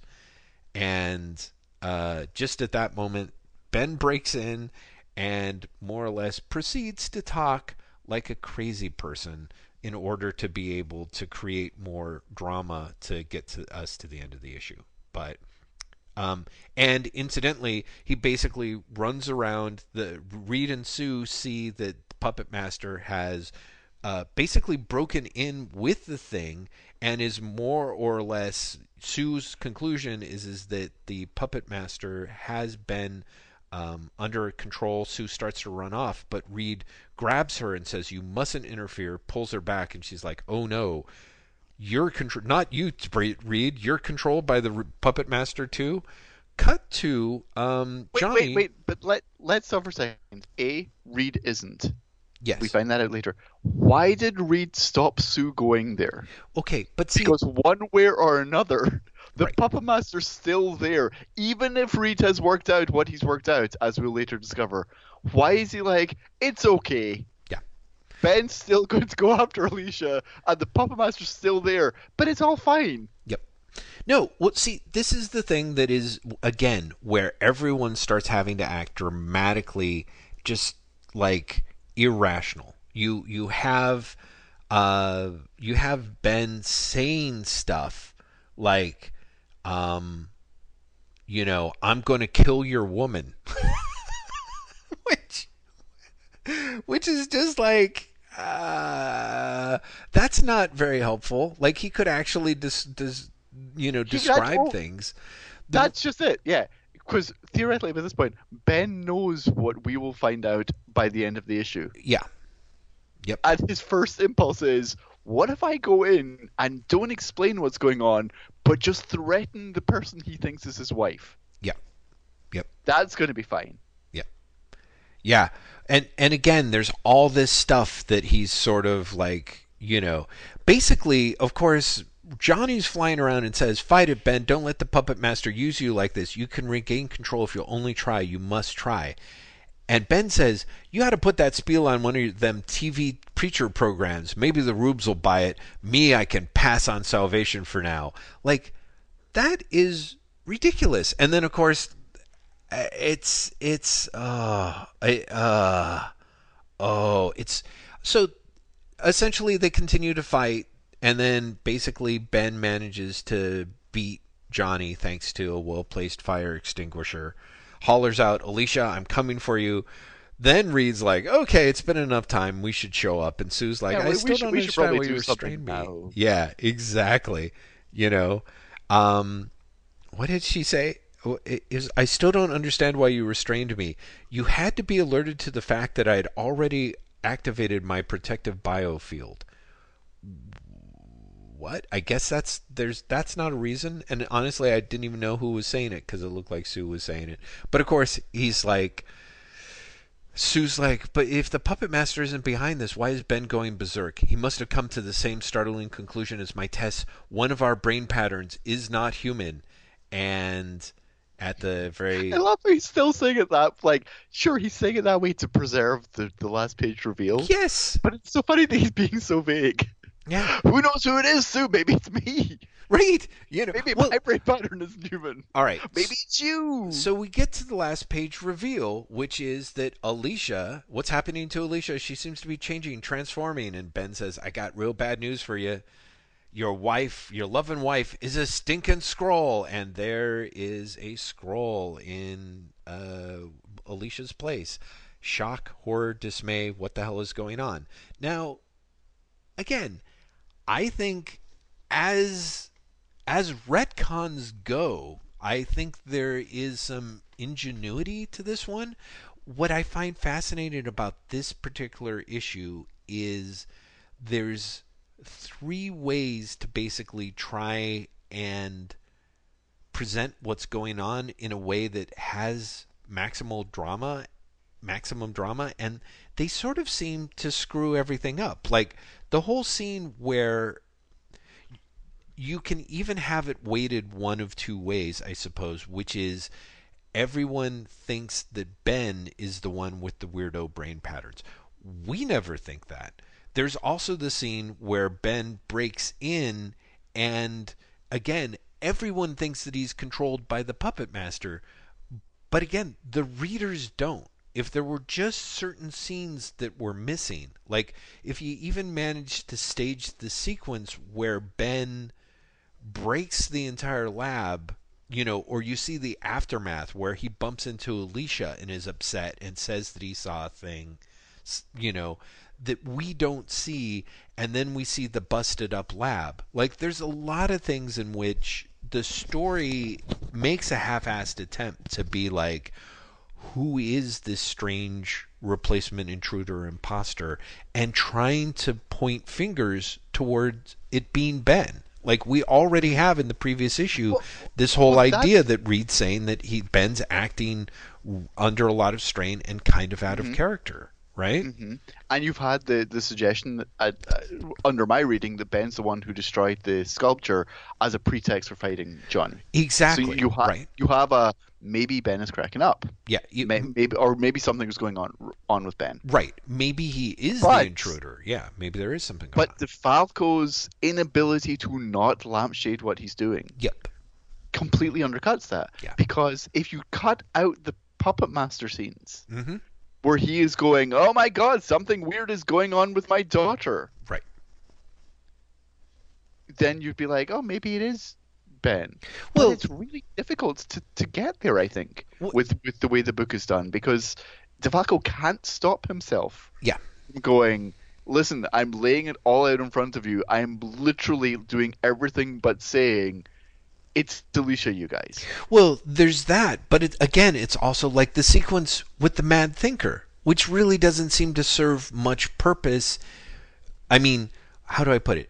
DeFalco, I think, is making sort of what seems like a very Marvel Comicsy mistake, which is in trying to to build the stakes for what's going to come, he actually undercuts what's happening in the moment. Like he does not he undercuts all the dramatic possibilities, but then loads them as if they're dramatic and happening anyway. So the idea that you you could have like if you were all pointing it toward what's going on with Ben, why is Ben acting so weird? Oh, maybe he's being controlled by the puppet master. Maybe he's not actually a human being, but is some sort of intruder. Like all this stuff that they're all that that DeFalco's pointing to because he's got the scenes with the puppet master because he has the scenes with the mad thinker and the puppet master. Mm-hmm. Like yeah, but it's true. Like as you're saying, like if you took out the scene where Ben is fighting with the shapeless mm-hmm. silhouette in the lab, and just had them discovering it, and Ben saying, "No, there was something in here," mm-hmm. but you didn't like the reader didn't see it. Yeah, then you would be building tension for, oh, maybe something is wrong with Ben. That's right. There's like maybe this isn't Ben. Mm-hmm. Exactly. There's so yeah. many ways to to craft it, but because they had to do all the rest of the stuff, um, it just it just negates it. So so there is a way in which this shocking last page reveal, like you said, like you you already knew it going in, and I did too. But there's that thing of I can't imagine anyone like someone might be shocked in the particulars of it like I can't believe Alicia's a Skrull. But the idea that Alicia is clearly something and after everything that it's building towards is some kind of imposter like it's not like you said it gets lampshaded so heavily. And yet at the same time DeFalco's trying to build tension by having these characters talk to one another in ridiculous degrees of ambiguity, like just absurd, absurd degrees. Anyway, um, and yet I kind of like the issue. well, but that's just it. Again, we're at the point where like it's not a great comic, or it may not even be a good comic, Yeah. yet it is an enjoyable comic. Yep. Yeah. Like it is not bad, and it hits enough right notes Right.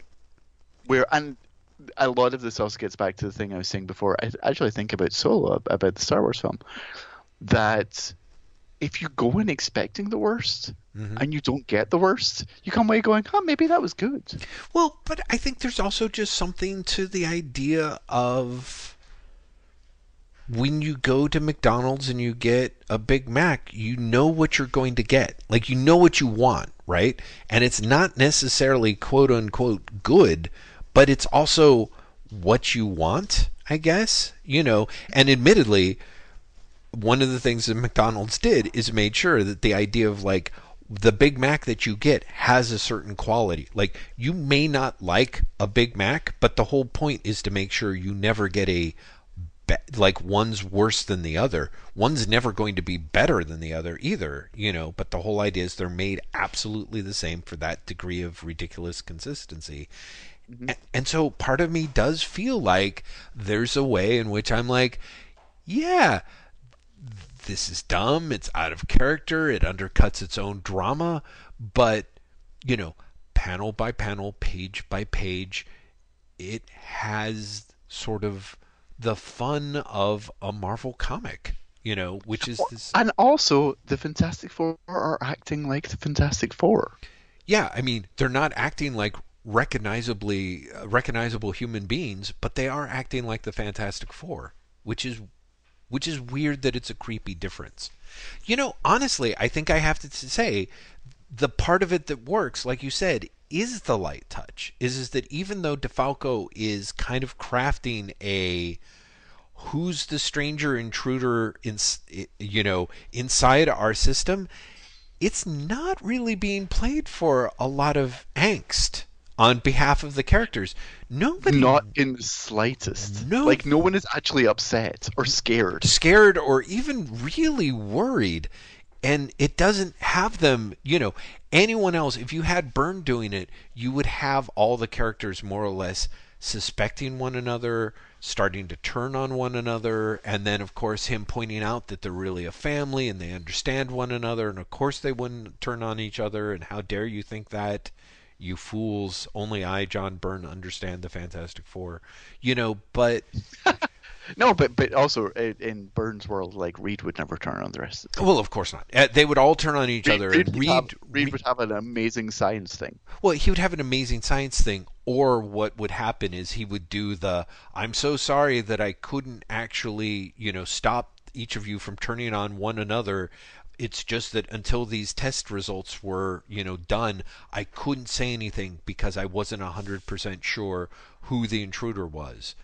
Even though I strongly suspected from way back in issue, you know, 300 I- exactly. Yeah. ever since we came back from the Secret Wars. Anyway, so weirdly enough, the fact that people are like, "Oh, Ben smashed shit up, including destroying Reed's test. Oh, maybe he had a bad sandwich and wasn't sleeping well," even though that's that explanation makes no sense because he hadn't eaten the sandwich; it was still on the plate. And he wasn't asleep, but you know it could happen. But everyone, right? everyone sleepwalks, makes sandwiches, like drops the sandwich and has a fight with something, right? We've all done it. we've all we've all been there, you know. And so and again, weirdly it works. It is it is weird the extent to which part of it is uh is as much as and and I guess it's hard to split out when you look at the Lee Kirby issues.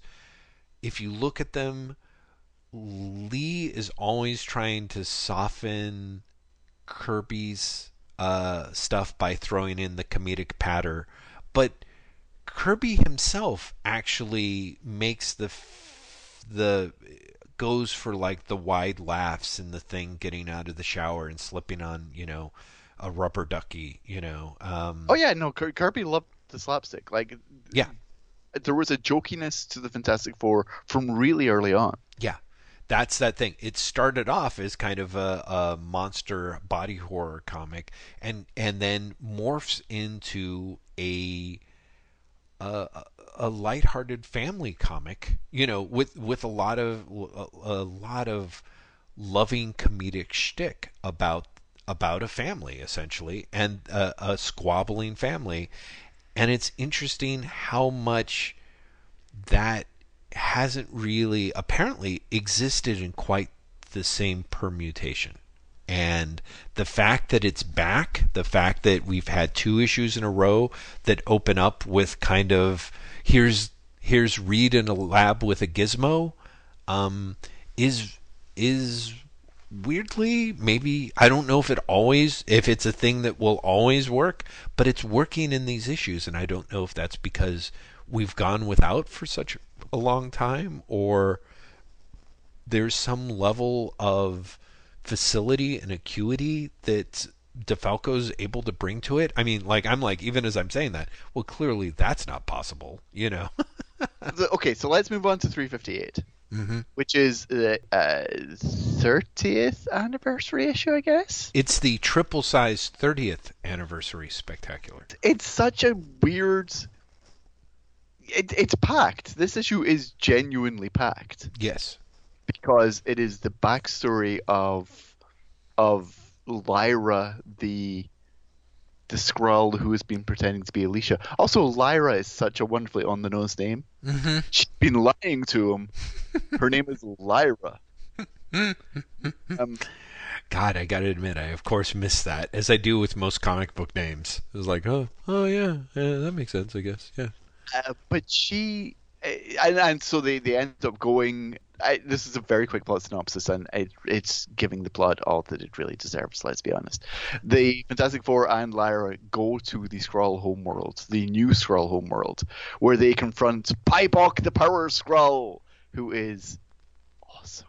Yeah, I really Paibok the Power, Power Skrull. He is a wonderfully generic, shitty like villain. He's like, I'm like Super Skrull, but I've got a different name and the X Men's powers. So now, it does it. They don't spell it out as the X Men, do they? Do they? No, but he has he has ice powers, electrical powers, and he turns into Colossus at one point. Exactly. So it's kind of like, huh? Which I think, I think that's actually really funny if you think about it.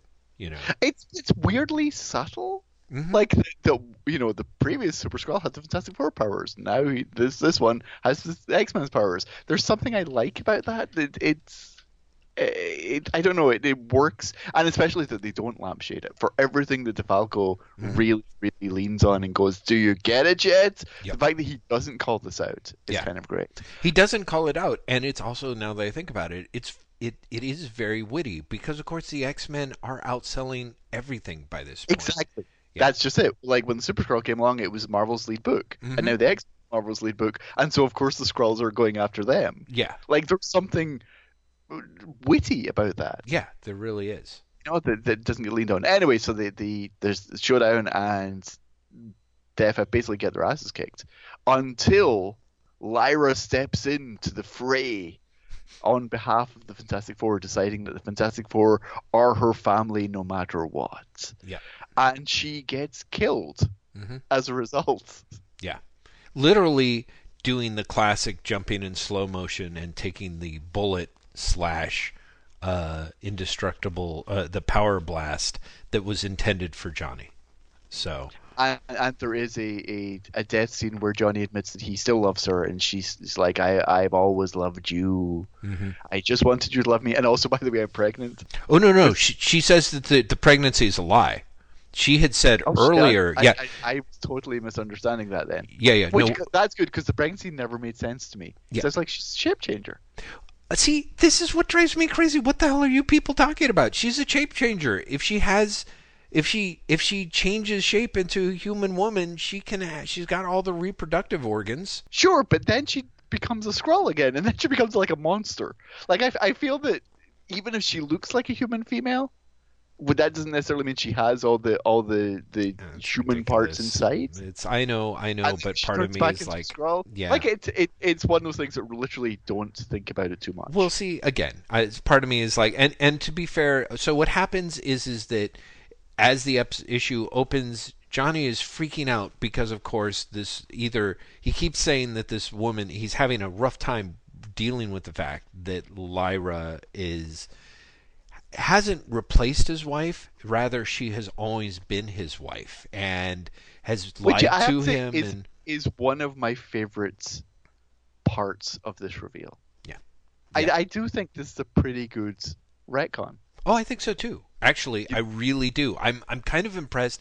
As much as I enjoyed Englehart's uh, explanation for the whole Alicia Ben situation, that he never got to launch, I kind of love the fact that uh, DeFalco comes up with another one that also kind of works pretty well, which is I- and essentially yeah. and sets up a, an interesting plot dynamic going forward, which, to be fair, the book doesn't really follow up on properly. Yeah.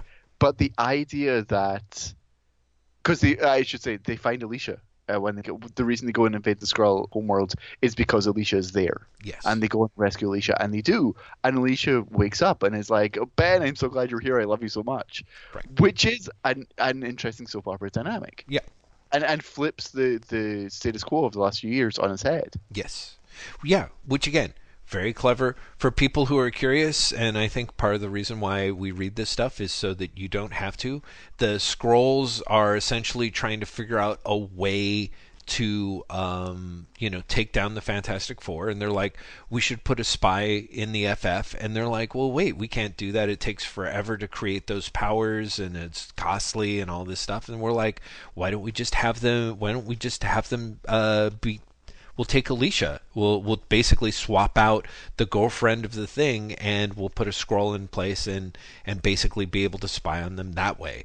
One of the things that I love, and again, it's it's it's gloriously melodramatic, is um, Paibok, the Power Skrull, who is the commander, has had an had a uh, a- relationship with uh, is it it's it's Lyja, right? It's L Y. Is it Lyja and not? Uh, No, it- no, L Y J A. yeah. but see, it's so it's not a playoff liar. It's a playoff of also Alicia a little bit because you can read it as Elijah or Leisha, right?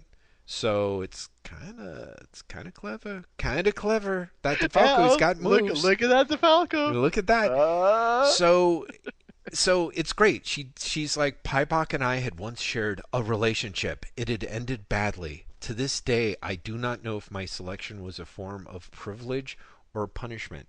And I gotta say, that's a pretty good romantic dick heel dick turn. You know what I mean? In the sense of Paibok is kind of a shitty villain, but it's a that's kind of a really nice way to to um, establish his bona fides as a real turd. You know, is Yeah. the fact that he's going to do this to the woman that he had like a bad relationship ending with. So, of course, what happens is three of the Fantastic Four go off to the Secret Wars and disappear. And so this is the perfect time to swat take the old Alicia out and put the new Alicia in so that no one's everyone's distracted. And then of course what happens is Ben doesn't come back, and uh, you know, Li- Lyja has her job to do, and so she's like, without the thing, there would be no need for his girlfriend. Years of sacrifice and preparation would have been for naught unless I could find a way to salvage the situation. And so I adjusted my strategy and basically seduces Johnny. But of course, and this is one of my favorite panels. Like, if ever I get another tattoo, I want it to read this caption Contrary to the most sacred laws of deep cover, I fell in love. I'm like, ah. I just love the idea that, ah, but also like, man, deep cover has sacred laws. Like, no, it doesn't. You know what I mean? Just this idea. of, like, deep cover does. Skrull deep cover is like rule one: don't fall in love. Rule two: don't eat fat foods. Fattening foods will totally throw off your cover because you know Skrulls lactose intolerant. It's a it's a problem. So anyway, uh. She falls in love with Johnny, and then they get married. And she's like, you know, we were married, and of course Johnny's like, no, no, you're you're not my wife. And she's like, I, it's true, I'm the woman you fell in love with. I shared your bed, your life. I love you, Johnny, and I am carrying your baby. And actually, again, I love that there's a close up because they're in the lab. It's close up on Johnny's face. There's a page turn, and it's Johnny quiet in the dark on top of a building with like no captions or anything. I'm like, that's a neat little bit of storytelling. That's a nice little transition. And Um, I've got to say, this issue and two issues hence, Mhm. there is there are scenes between Ben and Johnny. Yeah. Where they're both like, "This is really fucked up. Yeah. Are you okay?" And I love that. Yeah. Yep. I genuinely, genuinely love that because you we've been through the Englehart where like they hate each other. Mhm. And then they're like, we don't actually hate each other. This is just really weird. Yeah. And then by time Simonson comes along, like it's just it's forgotten. It's like, yeah, sure, this shit happened. Right. And there's something really rewarding to me about when this retcon comes in. Mhm. That the two of them kind of check in and go, "We're both really fucked by this. Yeah. Are you okay?" Yeah. Exactly. Exactly. Well, and actually, this is one of the things that is kind of interesting, having talked about this. As it goes forward, as you mentioned, the soap opera twist is they do rescue Alicia, and it's the Alicia that's still in love with Ben. And she's in love with Ben, doesn't quite understand what the hell's going on, and Johnny's in love with her. Good classic soap opera twist. One of the things that's very interesting to me is is how DeFalco takes the focus off of Ben in that. And one of the things that is, you know, classic pity party setter of attention Ben Grimm, which the story even more or less, you know, the run opens with him in prime, uh nobody understands me, no one gets me. You get a couple of issues where Ben is more or less a not making it all about himself and is more concerned about Johnny. And B, when Alicia's there, Ben just it, uh, again without it seeming really um, uh, super underlined, is just trying to stay the hell away from her. Like, and and you don't even get the panel of him being like, I don't know what to do, or I can't do anything with John, you know, because Johnny still loves her. He just stays away. And on the one hand, it's kind of a weird choice, but it also kind of works. It works, yeah. Yeah. It it makes sense. Yeah. It, it it rings true. There's for all that we will give DeFalco shit Mhm. for the writing in this upcoming run.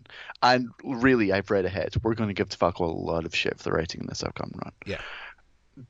There are moments where he has a really nice subtle touch with emotional beats. Yeah. And it's never the big emotional beats. Mhm. He does really nice subtle work Mhm. with with Ben's response to, to what's happening. Mhm. And and with Ben's relationship to Johnny within this.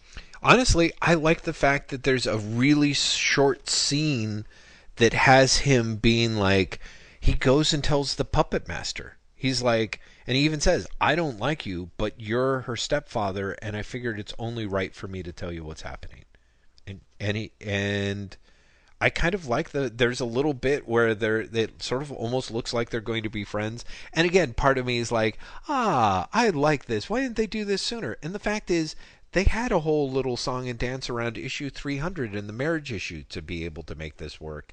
And that kind of I ended up enjoying that there too. And of course, because this is a quote unquote classic Marvel comic, Puppet Master goes back and is like, The thing's a fool. He doesn't realize that I blame the Fantastic Four for my stepdaughter's abduction, but I cannot lash out them until they have rescued her.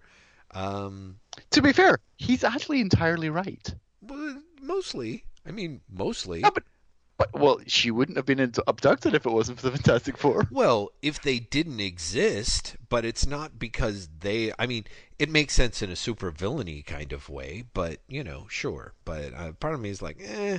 Anyway, so yeah, the other thing that I should be mentioned is honestly, I I ended up liking Lyja. That's the other thing that is there's such a short period of time. She is literally you find out in the previous issue that she's a Skrull. She's basically there being like, I swear to you, I'm faithful, I love you, and then they're going to, you know, invade the Skrulls War world to rescue Alicia, and then they do, and she dies, and Johnny's like completely fucked up by the fact that she's dead because he realizes that he loves loves her, always loved her, and always will love her. And then you know, Alicia's rescued, and Johnny's still kind of weird and fucked up. Uh, and then more or less the story ends with them being trapped in space because they're hyper, you know. Uh, although because, that, because that's the Thinker's revenge. actually the thing that's great is the Thinker's revenge is that the that he has managed he, he's managed to make sure that there is bad radioactive shielding panels on the ship, and so the FF are going to basically um, be destroyed by having all those panels fly off. Um, it, but the the fact is, is that Reed's like, yeah, well, you know, ever since our first mishap in space, I've routinely designed our sp- starships with multiple layers of radiation shielding, all ordered from different manufacturers. Whereas, of course, the thinkers only approach one manufacturer for this stuff. So the mad thinkers' re- plan for revenge fails, but because a piece of debris punctured the hyperdrive system when the war world exploded, they can't travel through hyperspace, and so they can't get back to Earth. So I just wanted to point out that again, this is DeFalco kind of doing doing a little bit of the zig when you think he's going to zag. Like it really is the mad thinker fails in his plan, but it doesn't matter because random chance ends up fucking the FF. I mean, there's a lot of zigging when it's going to zag. Like, Yeah. like Lyja dying Yeah. is is a zig. Yeah, completely. You know, and and honestly, Alicia immediately going, "Oh Ben, I love you." Mhm. A makes perfect sense, Yes, absolutely. but it's not necessarily a dynamic you expected to see. Yeah. It's- Well- like I said, it's a it's a weirdly great retcon. Mhm. It will it will go wrong really quickly. yes. I am just going to throw this out there. I don't want to spoil it for you. Right. But I, I take I take your word for It's it. It's going to go wrong really quickly. And that's a shame. but there's a lot I like about this retcon. I, I I think do it too. opens up things for the for the characters that honestly don't really get explored. But but it's it's an it's a really interesting decision. It is, and I, I like the idea of it. Now, you know, you know, Graeme, because you're the person who did the episodes of the Baxter Bungalow, that Byrne had uh, seeded uh, the the whole uh, framework for Ben and Alicia's breakup before he goes off to the Secret Wars. So that is something that the Skrulls never could have anticipated, but I guess we'll chalk it up to good luck. Also, one of the things that's fun reading this shit after reading the previous run of annuals is that FF Avengers annual points out the when the Skrulls when the super bomb is set off in the Skrull empire all the Skrulls change back to their Skrull shape they're not trapped in No, no, no. It's it's the opposite. They are trapped in. no Like, no no no because That's but that's a that's a plot point in Englehart Silver Surfer. Well, yeah, but that's wrong too, though, I thought. Because that prince changes all the people, all the dudes change. That one prince's face changes and the Bogart guy's face changes. And it's it's that um let me see. Uh, let me I, I actually have the annual open. So I'm honestly like, but wait, dude stays in the in his battle suit. Right.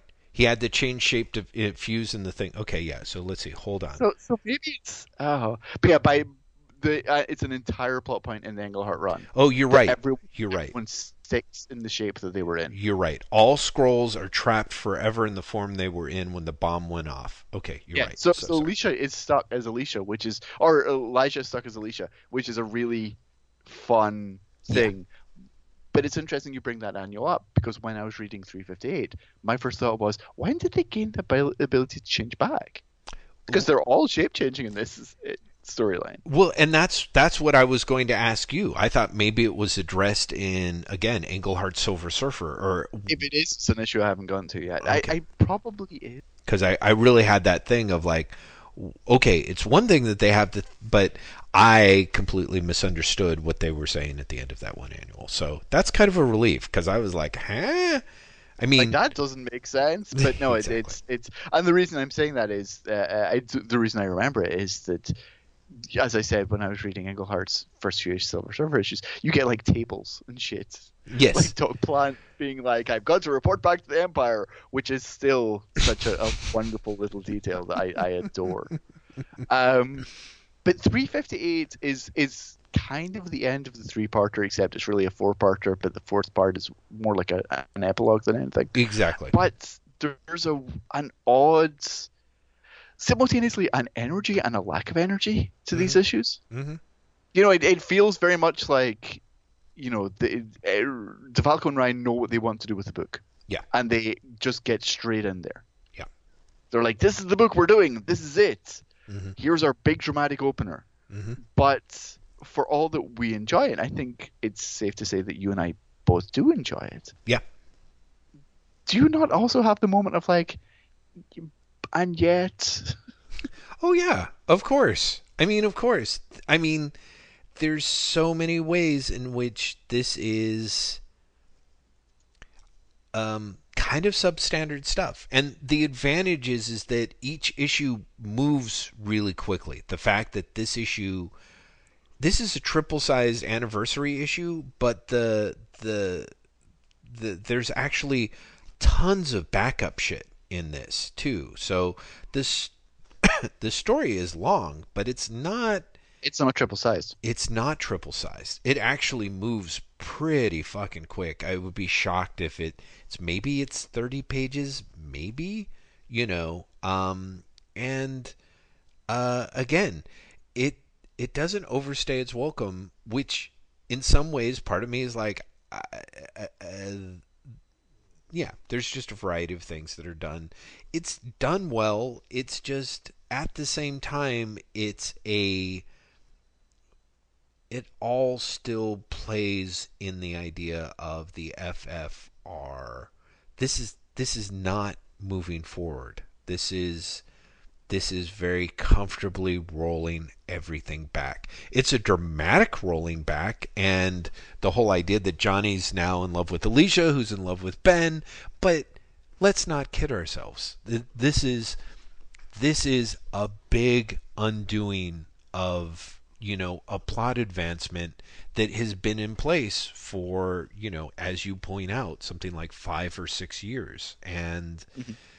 um and there is something that's a little like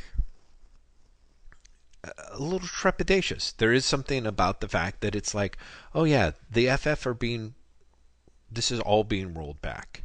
Like um you know it's this this is sort of this is sort of the one more day of the FF, except it's not it's not nearly so unpalatable because at least there's some bits and pieces in it that sort of make sense, you know.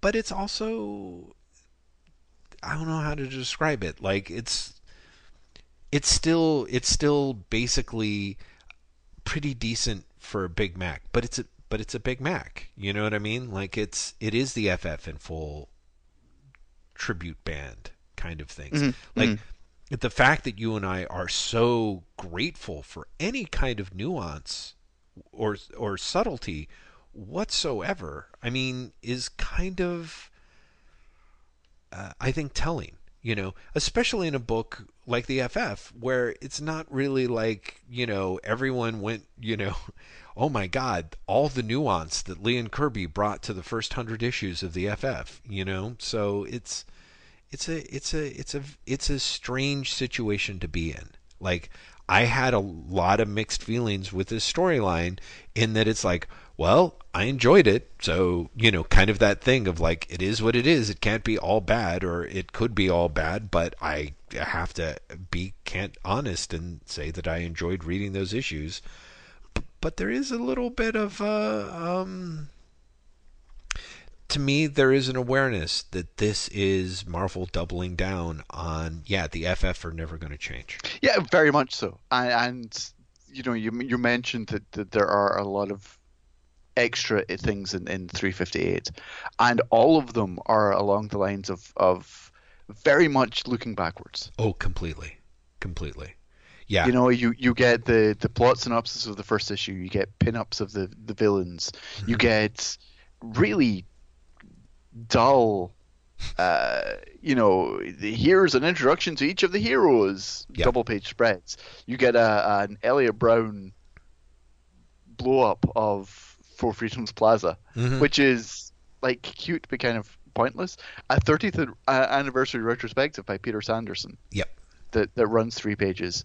Some Marvel milestone looks like random pinups, Mhm. and then a Doctor Doom backup, which is utterly pointless looks okay, I guess. Right. Well, because it's it's Art Adams, so it looks pretty pretty lovely. It's five pages, and and there's something very weird in it too. I mean, I, if you think about, because it's called it's Stan Lee presents a Tale of Doom, and it's the official story.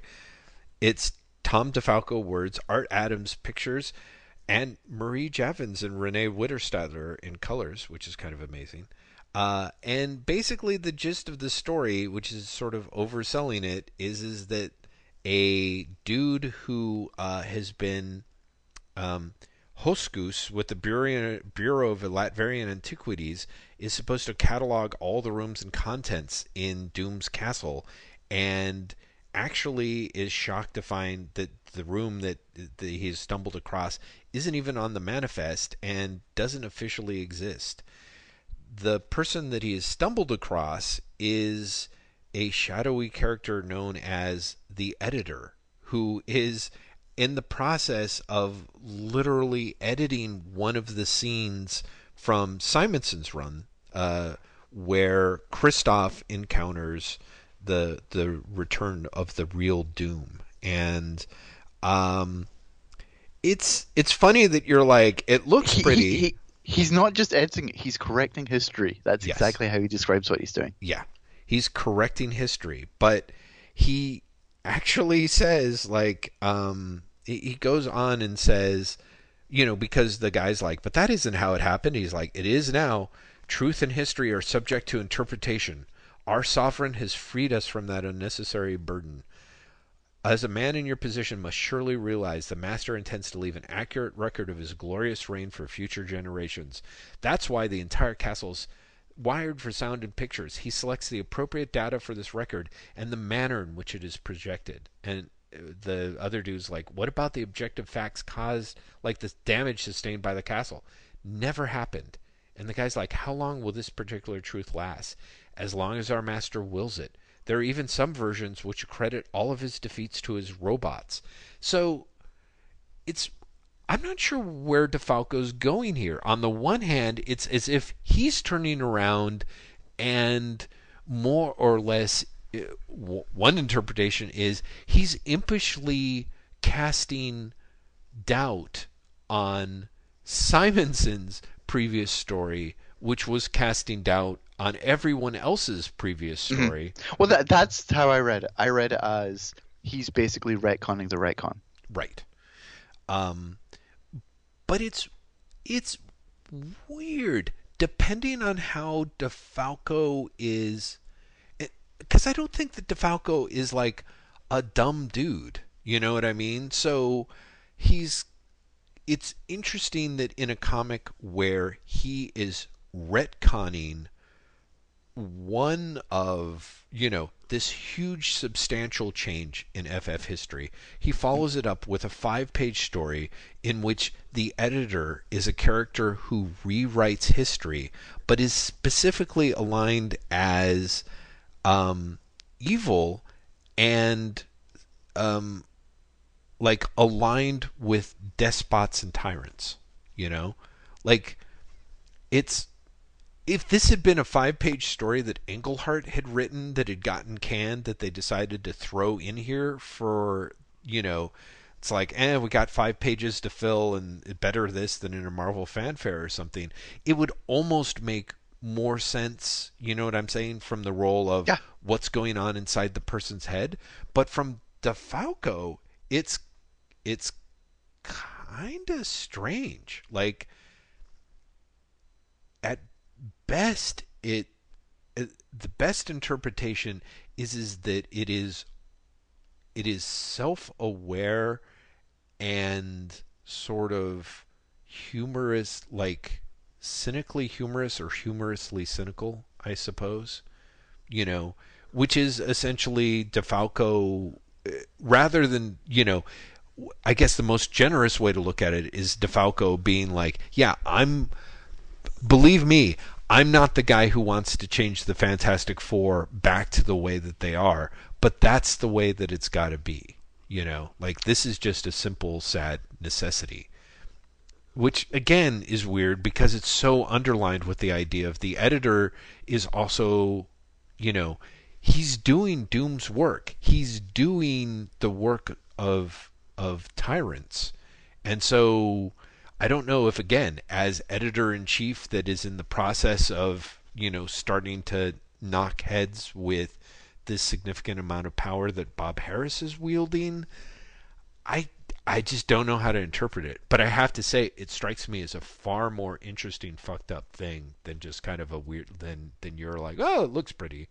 But You see, I, whereas I am, my response is like, I think you're reading far too into it. I think it is a self-aware. Uh, I am rewriting this piece of history, and I'll pretend that it's like this big, big, deep, dark thing. uh-huh.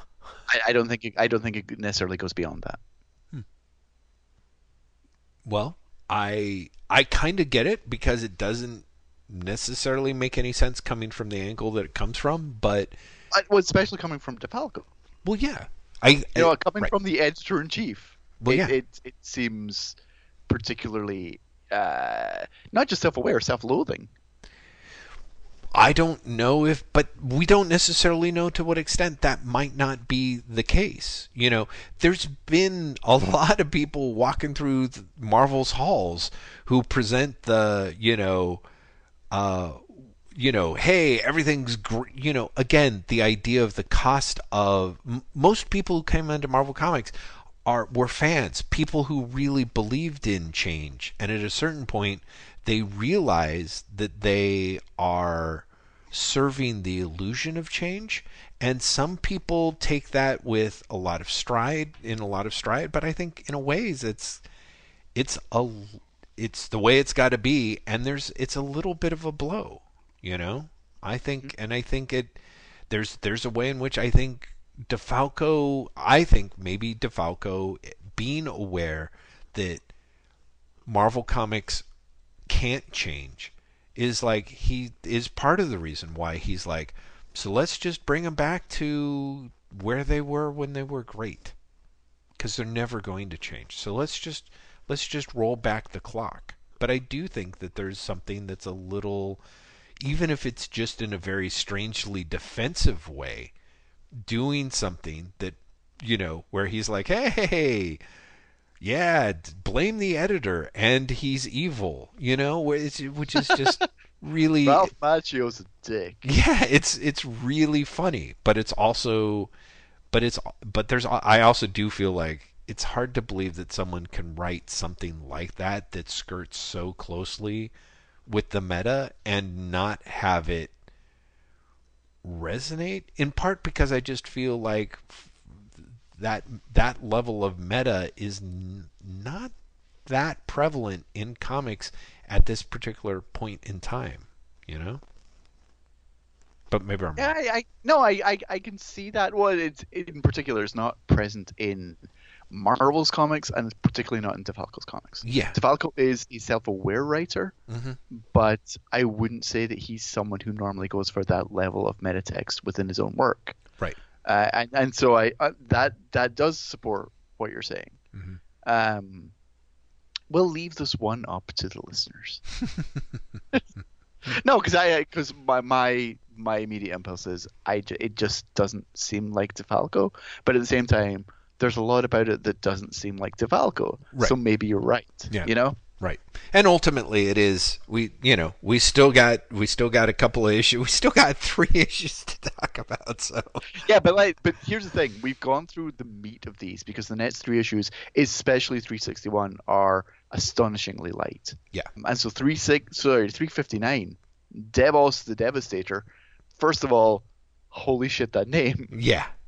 Um, is theoretically part four of the storyline, but is a very light Mhm. epilogue. Mhm. It's kind of, as you said, like the, the next three issues all feel to various degrees like fill-ins. Mhm. Even as the the one thing I do like is 59 and 60 both continue the story forward. Yes. So 359 gets them back to Earth. Yeah. 360 is what happens when they get back to Earth. Yeah. And so there is the feeling of, of forward momentum, even though both issues are really throwaway. Although 360, for my money, is much more interesting in the throwaway. Mm. 359, the plot is uh, the FF are basically discovered in their spaceship that cannot go anywhere because it's been hit by debris by another spaceship, which brings them on board as they investigate the spaceship. They are basically trapped individually. They get free because, of course, there's a Fantastic Four. It's an intergalactic zoo. Oh no, what's going on? Well, they accidentally free the beasts, fight the beasts, and then it turns out there's Devos the Devastator who's like, ah, fuck you, I was just trying to have a collection. My name's Devos the Devastator, but you know, I'm just collecting things because Devastation Devastator means collector. sure. Actually, Graeme, I have to say the the the thing that is weird is again we've got a situation where DeFalco and I think Ryan are working at opposite purposes, and DeFalco himself is being kind of confusing because essentially the De- Devos the Devastator is someone who is in the process of saving the universe by essentially um, marking every species that presents any possibility, any threat to galactic peace as as a threat, and therefore has to be wiped out. So Sure, but still, Devastator being the guy who collects stuff and like is saving things, But I call bullshit. But see, this is the part that's really weird is is that all the stuff it starts off he's sort of a hunter collector in the pictures. But again, what DeFalco says is he has him say, I'm the ulti- ultimate guardian of the peace. It is my responsibility, my sacred duty to eliminate every life form that has any prospect of ever waging war. So he's basically talking about wiping out entire civilizations. Interestingly enough, one of the things that is funny in that, again, that same way that DeFalco keeps repeating his shit, I totally didn't even get into the fact that there's two consecutive issues where Ben Grimm refers to himself as not being built for speed. Similarly, the Skrulls, one of the things that DeFalco has the Skrulls say explicitly in 358, the previous issue, is um, that that they have a righteous desire to establish a lasting peace throughout the universe, which they then say can only be achieved if we conquer and enslave every other inhabited world. Similarly, Devos is a dude who is like, I am saving the universe by anything deadly by essentially wiping it out. So it's amazing. He actually walks through a hall saying, Countless are the hostile races which I have already exterminated. And he's looking at a gallery of races, uh, heads on the wall, of races that still exist. So again, DeFalco's doing this thing that doesn't really make sense within the context of stuff because the story shows that the, the images show that Devos is a hunter. And similarly, he has all these diverse species, like as Ben calls it, the Bronx Zoo of outer space. And I forget what fucking reason DeFalco gives Devos for keeping all of these specimens, but I just want to point out there it's just a it's just it's just weird. It doesn't quite add up, you know. So sorry. No, I, I, I totally know. It, it's just, yeah, but the, the whole like this this is a, a really generic story. You know, Yeah, completely. Yep.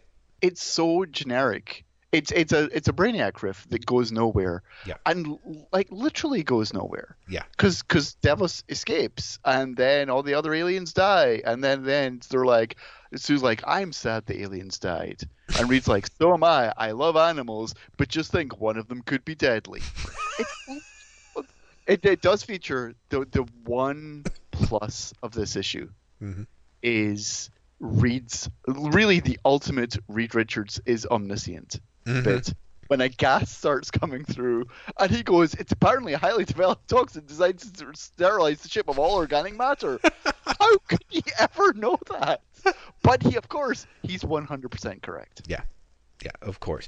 Oh, it's not just that. Then he manages to actually roll up to the control panel and deactivate the self destruction priority, which I guess is the highly developed toxin, or is it also the thing? Basically, Devos flies off like. I'm guessing it's both. I'm guessing Yeah. it's that and the destruction of the ship. Exactly. Maybe. Oh, yeah, actually, it's true. Like Ben says, you put the kibosh on that spray and alarm, which he does in a matter of seconds when a council he's never seen in a language that he doesn't know. Amazing. Amazing. So, I, I, I don't, as both an animal lover and a scientist, I totally agree with you. Just genius. I mean, there's so much shit. It's it's it's it's a terrible issue. It's uh, but terrible in a way that again feels very old school Fantastic Four. completely. Completely. You know, like even the name Devos the Devastator It's a terrible name. Yeah.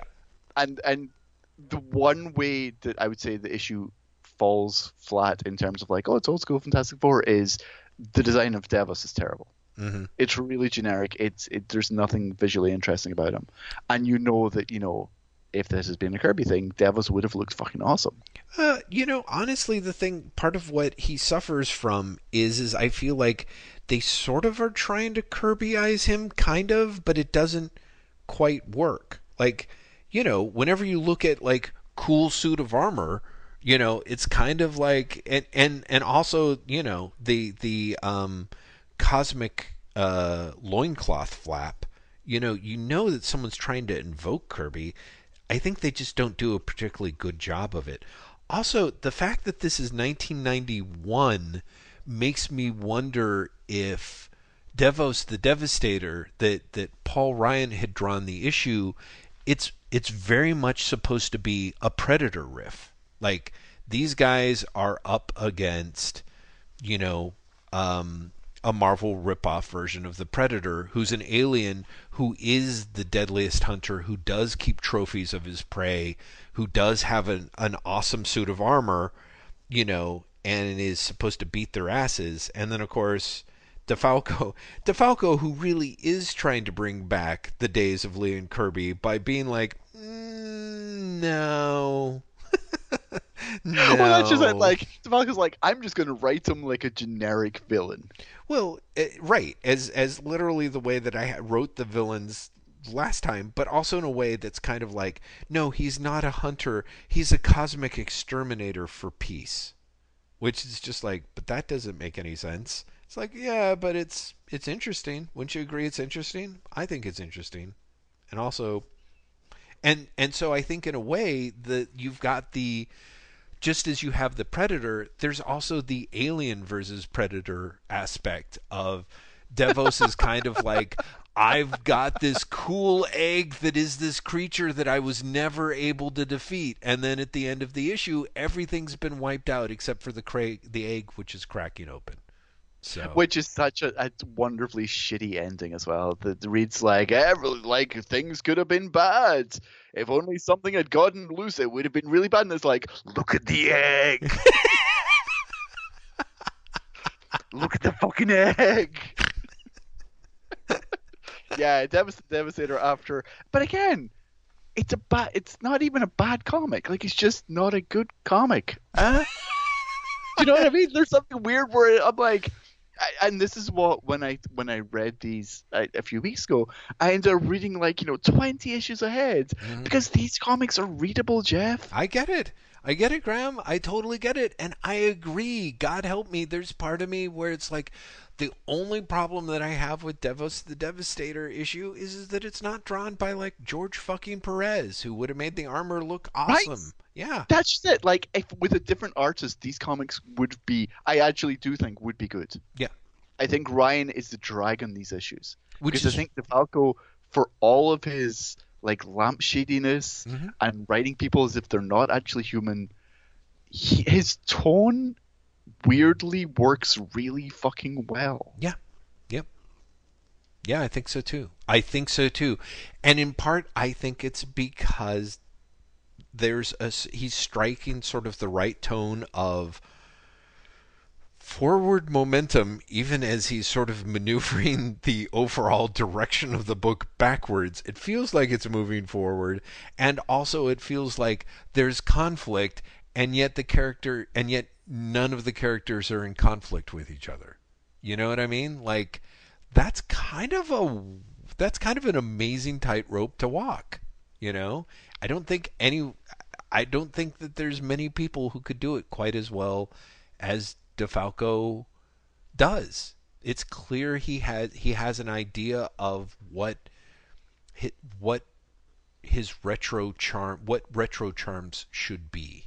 And uh, at least based on these issues i think he makes a, a, a surprisingly compelling case for it you know Well, I keep going back to his Thor, which he was doing before this, Mhm. and, and also contemporary with this. His his Thor sort of bleed. He's doing the, both parallel, but his Thor's with Ron Frenz, who does a hell of a Kirby impression, and is more successful because of that. But it's exactly the same thing. Like he's honed his retroness on Thor, and then he brings it to FF. And if he'd had to. Uh, Frenz on this book mm-hmm. like you and i would be losing our shit right now I, I can I believe it. let's speed through 360 and 361 because we've been like I honestly thought we were going to run through these issues super quickly, and that's not true. Graeme, you just don't know who you're podcasting I, with. I really I was like this is only six issues we're going to get this done super quickly and I lied.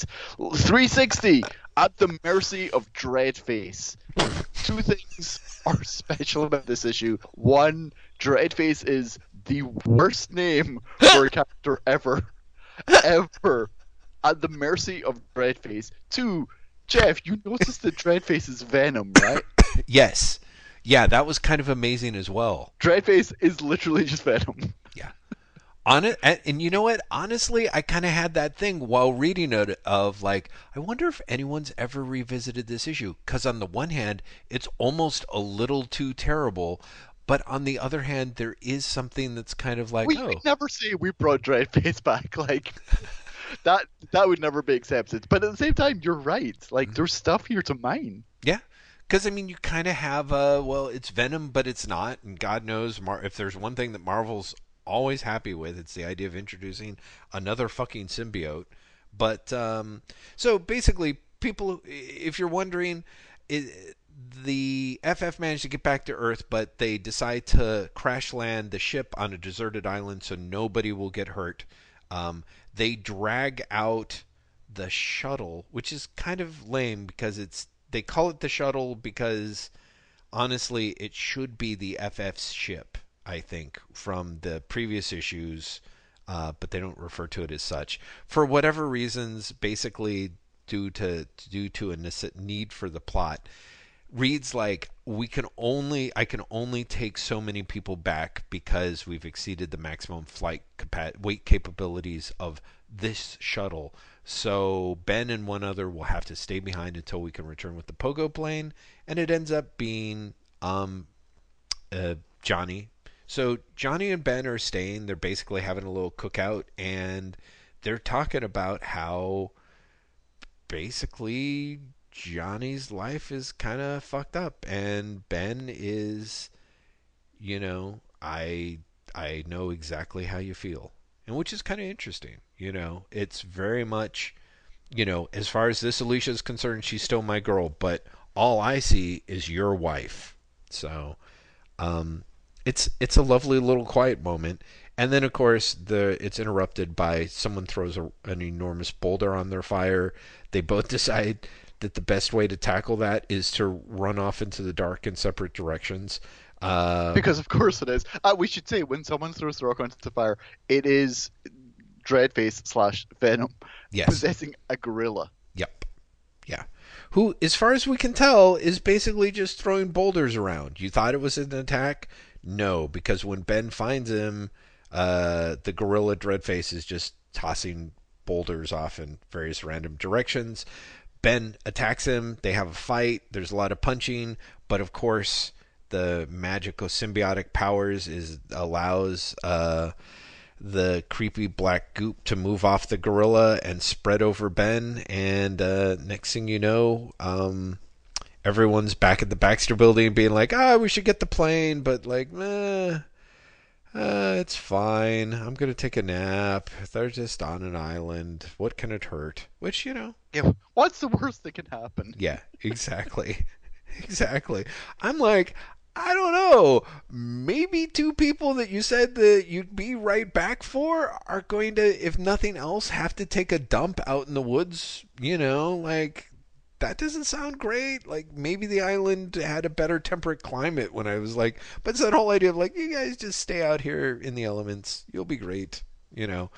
Meanwhile, back on the island, uh, you essentially get uh, Johnny who's flying around and finds Ben, but finds a very different Ben because, of course, he's been possessed by the conqueror of worlds, the slayer of vast civilizations, Dreadface, who is, of course, like, yes, and now I throw sand at you and trees, you know, because he because he's the conqueror of worlds.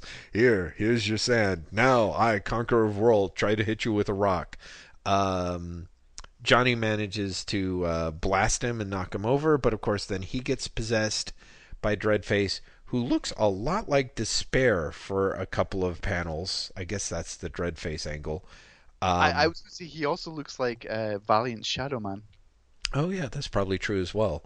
Actually, you know, now I think about it, he kind of acts like Despair too. Doesn't Despair like possess people? And anyway, it doesn't necessarily matter. How is Ben going to be able to defeat Dreadface, considering, you know, he can't actually punch him uh, without hurt him without hurting his own friend?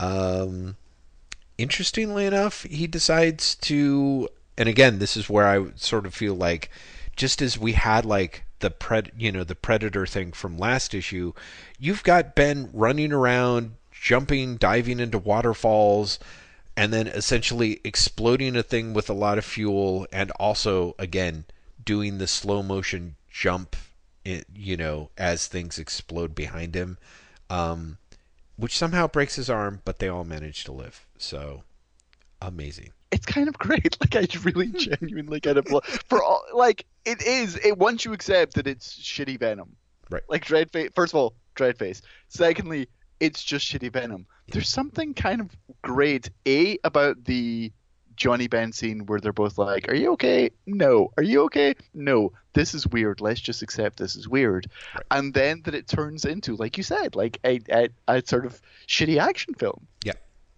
Yeah. Like there's I, I kind of dig both of that. No, I agree too. Also it's worth pointing out that Ryan and Bulanadi uh, I think their art has continued to get better every issue, um, which is to say that it goes from being bland to functional to kind of enjoyable here. There's some there's some storytelling choices or some rendering choices.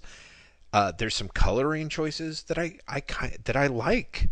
I really do like that little panel where like Ben like jumps off a cliff into a waterfall is kind of kind of lovely, kind of cool, you know. There's the the island's got a sense of place f- to me in a way, even it even as it's shockingly generic that I'm kind of like uh, if I had to read this or that damn Simonson dinosaur issue again, I'm like, eh, I like this more. There is a certain similarity to the, the dinosaur issue, isn't there? There really like, is. crash land and they're on an island and like, oh, the island's got a monster on it. Yep. Yeah, it's it's kind of weird. Mm-hmm. Mm-hmm. Yeah, yeah. It is. It's very strange. So, but like you said, pretty pretty enjoyable. It worked, it's, and it's, it's a fun issue. Like yeah. it's super throwaway, but it's super fun. Yep. I I I'm going to say that I can't really say the same about 361. Yeah, please. Miracle in Yancey Street. it's the Christmas issue, and honest to God, all you really need to know is that Tom DeFalco and Paul Ryan make the entirely unnecessary decision to introduce the Yancey Street gang, who are the Newsboy Legion. Yes, yes. That's really all you need to know. I mean, that's not true. There's a, it, Doctor Doom's part of it, which inexplicably, um, and he, Doctor Doom was also completely uh, dropped the Simonson design. He's back to the classic design in this issue. Honestly, And- again, to such. it's it's the whole idea of like it's very hard to believe that this is the real Doctor Doom in so many ways. Well, especially because like, what is he doing on Yancey Street? It makes no sense. He's he's actually like, I'm here to run drugs. No, I'm here to get rid of drugs. Oh, you've gotten in my way. Now I will never get rid of drugs. And Ben's like, No, don't say that. You you should get rid of drugs. You can't get rid of drugs because of me. No, I was here to grab lab rats for my experiments, but you know that no one would want because of drugs. But I find drugs objectionable. But I but now you've you've gotten in my way, so I'm just going to blow up the building, and you're still gonna have drugs. Fuck you. Like let's forget that Merry drugs are actually used. yes, exactly. And that's the thing. Like it really is like Tom DeFalco's like, what do you want from a Christmas story? I want a Christmas story in which Doctor Doom in a fit of pique tells Ben that he's not going to to wipe out the drug war because Ben and the fucking multicultural newsboy legion incarnation of the Yancey Street gangs, you know, have annoyed him. Um it's it's 11 kinds of dumb. It really is. And the things in a cast, which is great because in no ways does it make him seem in any way vulnerable. Um, I think the best thing they have going for it is the the thing wears a leather jacket that I kind of like. You know, it's sort of it sort of makes sense that that Ben might try to wear something like a bomber jacket. Uh, and of course, the fact that it seems as if he stole it from a member of, you know, he stole it from US One uh, or Team America also works for me. But but let let's be honest. Somewhere DeFalco probably has a, an explanation for the you know the unseen issue of Marvel Two-in-One where he teamed up with US One Yeah. and it ended up with with what was his name Ulysses Archer Yeah, yeah, uh, going hey Ben you're a cool guy and you love America have this jacket have this jacket. which to be fair I would 100% read. I, I would want to read that. You'd probably want to read it more than a story where the Newsboy Legion are fighting robots and one kid actually I- distracts the here's the robots by putting Walkman headphones on him. I hate that you meet the Yancey Street Gang and they're just the Newsboy Legion. Yeah. But I love the Yancey Street Gang. Well, see, this is it. I, I- love them. Dictionary Dawson, Little Larry Lee, Yep, yep, Smooth Manny Maringuez, Rhythm Ruiz. yep. Oh, it's so great. Two Fisted Tommy Boyd. Like, I genuinely, they are a shameless fucking ripoff. Yeah. Of, of the Newsboy Legion. It, but also more ethnically diverse. Yep. Important. Yeah. But kind of great. Like, bring these characters back. No, I'm. I gotta admit, I would totally be into it too. Uh, it's the weird thing of, you know, DeFalco is more or less breaking, um, you know, Marvel etiquette by showing the Yancey Street Gang, and it of course diminishes them. But it's also again in that weird sort of way of it's wrong, but it's kind of goofy and clever. Like, of course, when you see the Yancey Street Gang they're like the Newsboy Legion. But also, there's part of me where it's just like, it's fucking 1991. It's more than time for them to have a new Newsboy Legion. You know what I mean? Like the Kirby sense of the good gang of, you know, kids who are tough and take no crap, but also have good hearts. You know, that kind of Bowery Boys, Dead End Kids archetype it's it's it's a comic idea that is actually usually pretty great. And DeFalco Yeah, right? is exactly the perfect person to try and bring him back. It's just And also, these guys are good. Like, I Mhm. genuinely love that they are ethnically diverse. That sounds I do too. such No, a no, no, ridiculous thing Mhm. to say, Mhm. but I think it's great. Yeah. Like that you bring Newsboy Legion back, and they're not just like a gang of white kids. Well, actually, one of the things that's that is also pretty great is is that you they are ethnically diverse, and the only ones that talk in kind of an appalling patois are the two white kids. You know, Yes. um, the fact that Little Larry Lee, Smooth Manny Moringas, Dictionary Dawson, and Rhythm Ruiz are all people of color, and none of them. I mean, admittedly, Rhythm Ruiz is like kind of uh, a non-character deliberately, but everyone else just talks normally, and it's again, it's that thing of like it's kind of like for you know 1991, it's kind of surprisingly progressive and smart. And like you said, I I do I like them. I it's just you know what it is. This is the funny thing. If it had been them and they were they were you know it turned out that they were fighting oh, I don't know, like Wilson Fisk or Wilson Fisk and a rogue Doombot, it would be one thing.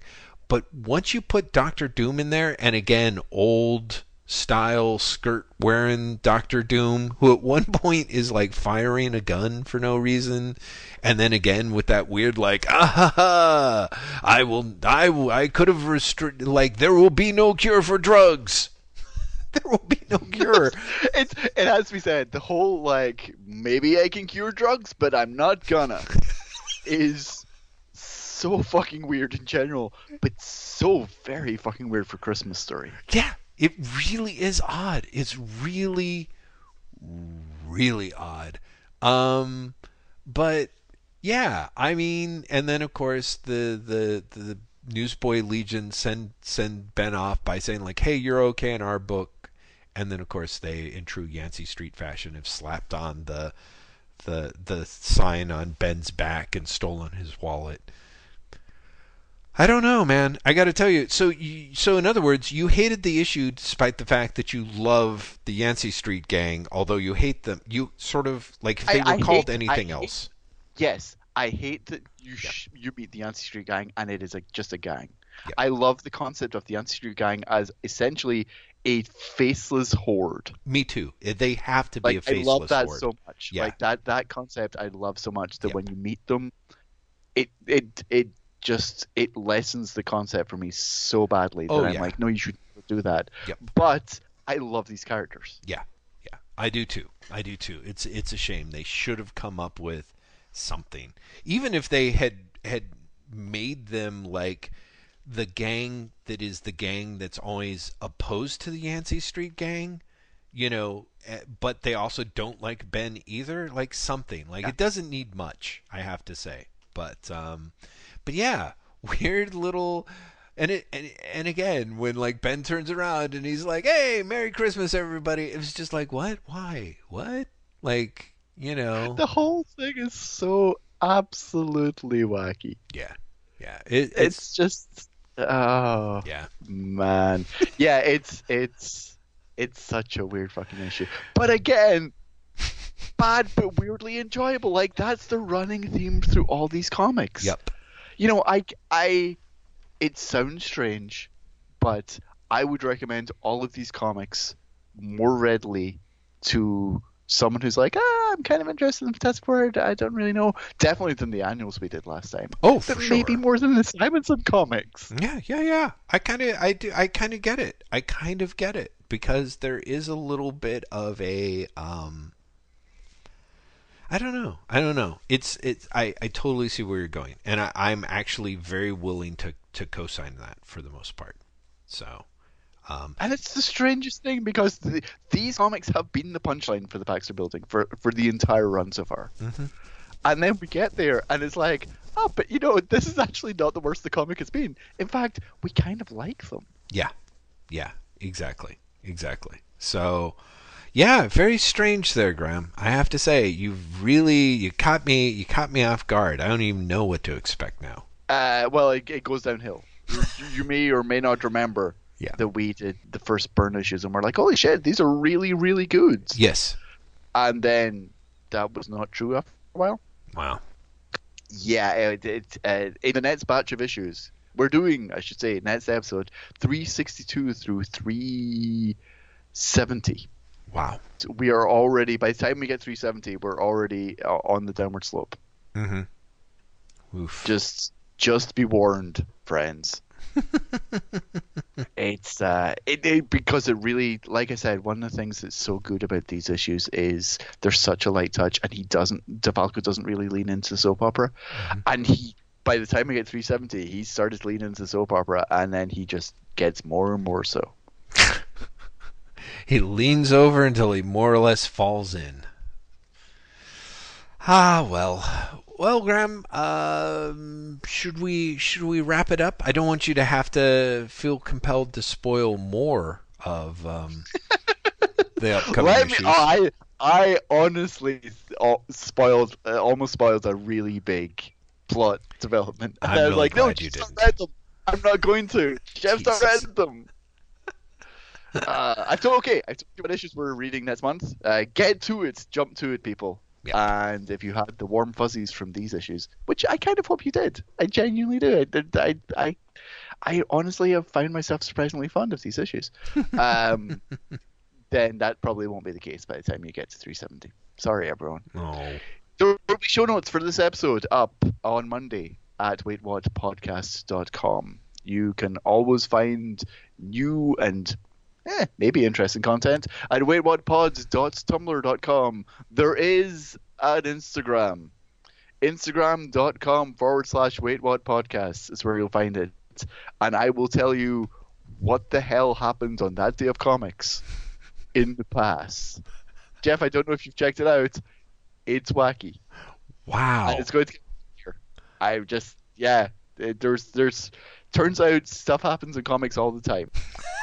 that, that's what you're getting out from that. Uh, Twitter. At Wait What Podcast. Jeff's on Twitter solo at Lazy Bastard at L A Z Y B A S T I D. I am on Twitter solo at Graeme M at G R A E M E M. And we are a Patreon supported podcast. This Baxter Building thread exists purely because of the kindness of all of you. Jeff, take it away.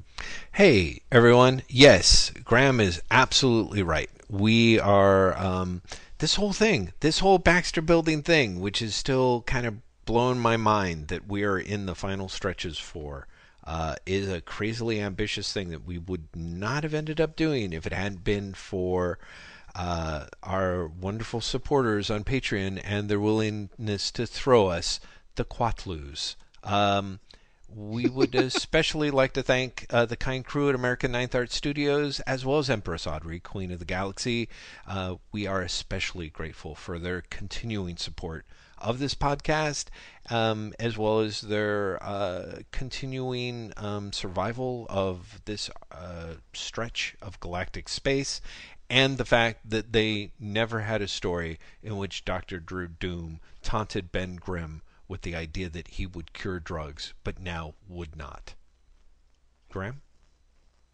Do you think there's a story out there where Doctor Doom does actually cure drugs? See, this is the thing Like, that I, I drives like me that's a cloak and crazy. I feel that's a cloak and dagger story, right? I, part of me is like drug addiction. Drug addiction. Don't just say that you're curing drugs. You sound dumb, no, and you're cure- technically he's a curing doctor. drugs. I No, know. he's, like, he's technically a doctor. Well, see, I mean, only technically. Let's be honest. we don't know that.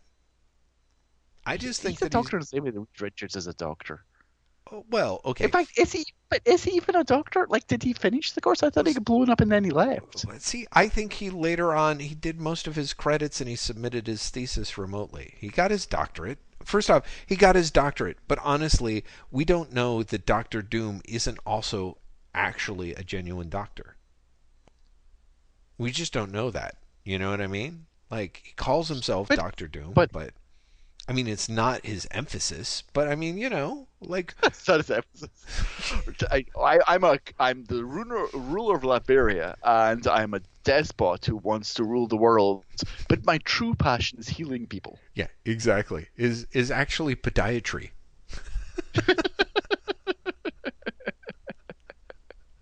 so I think that's it for us, uh, everyone. We, Thank we will be, we will be back in a month with more Baxter Building. We will be back. I was going to say momentarily. That don't take me literally on that. We'll be back soon with more Wait What as well. exactly. Uh, Jeff, it, it's Baxter Building, which means you get us out. I do indeed. Okay. Thank you so much for uh, joining us, everyone. We will see you next time in the lobby of the Baxter Building.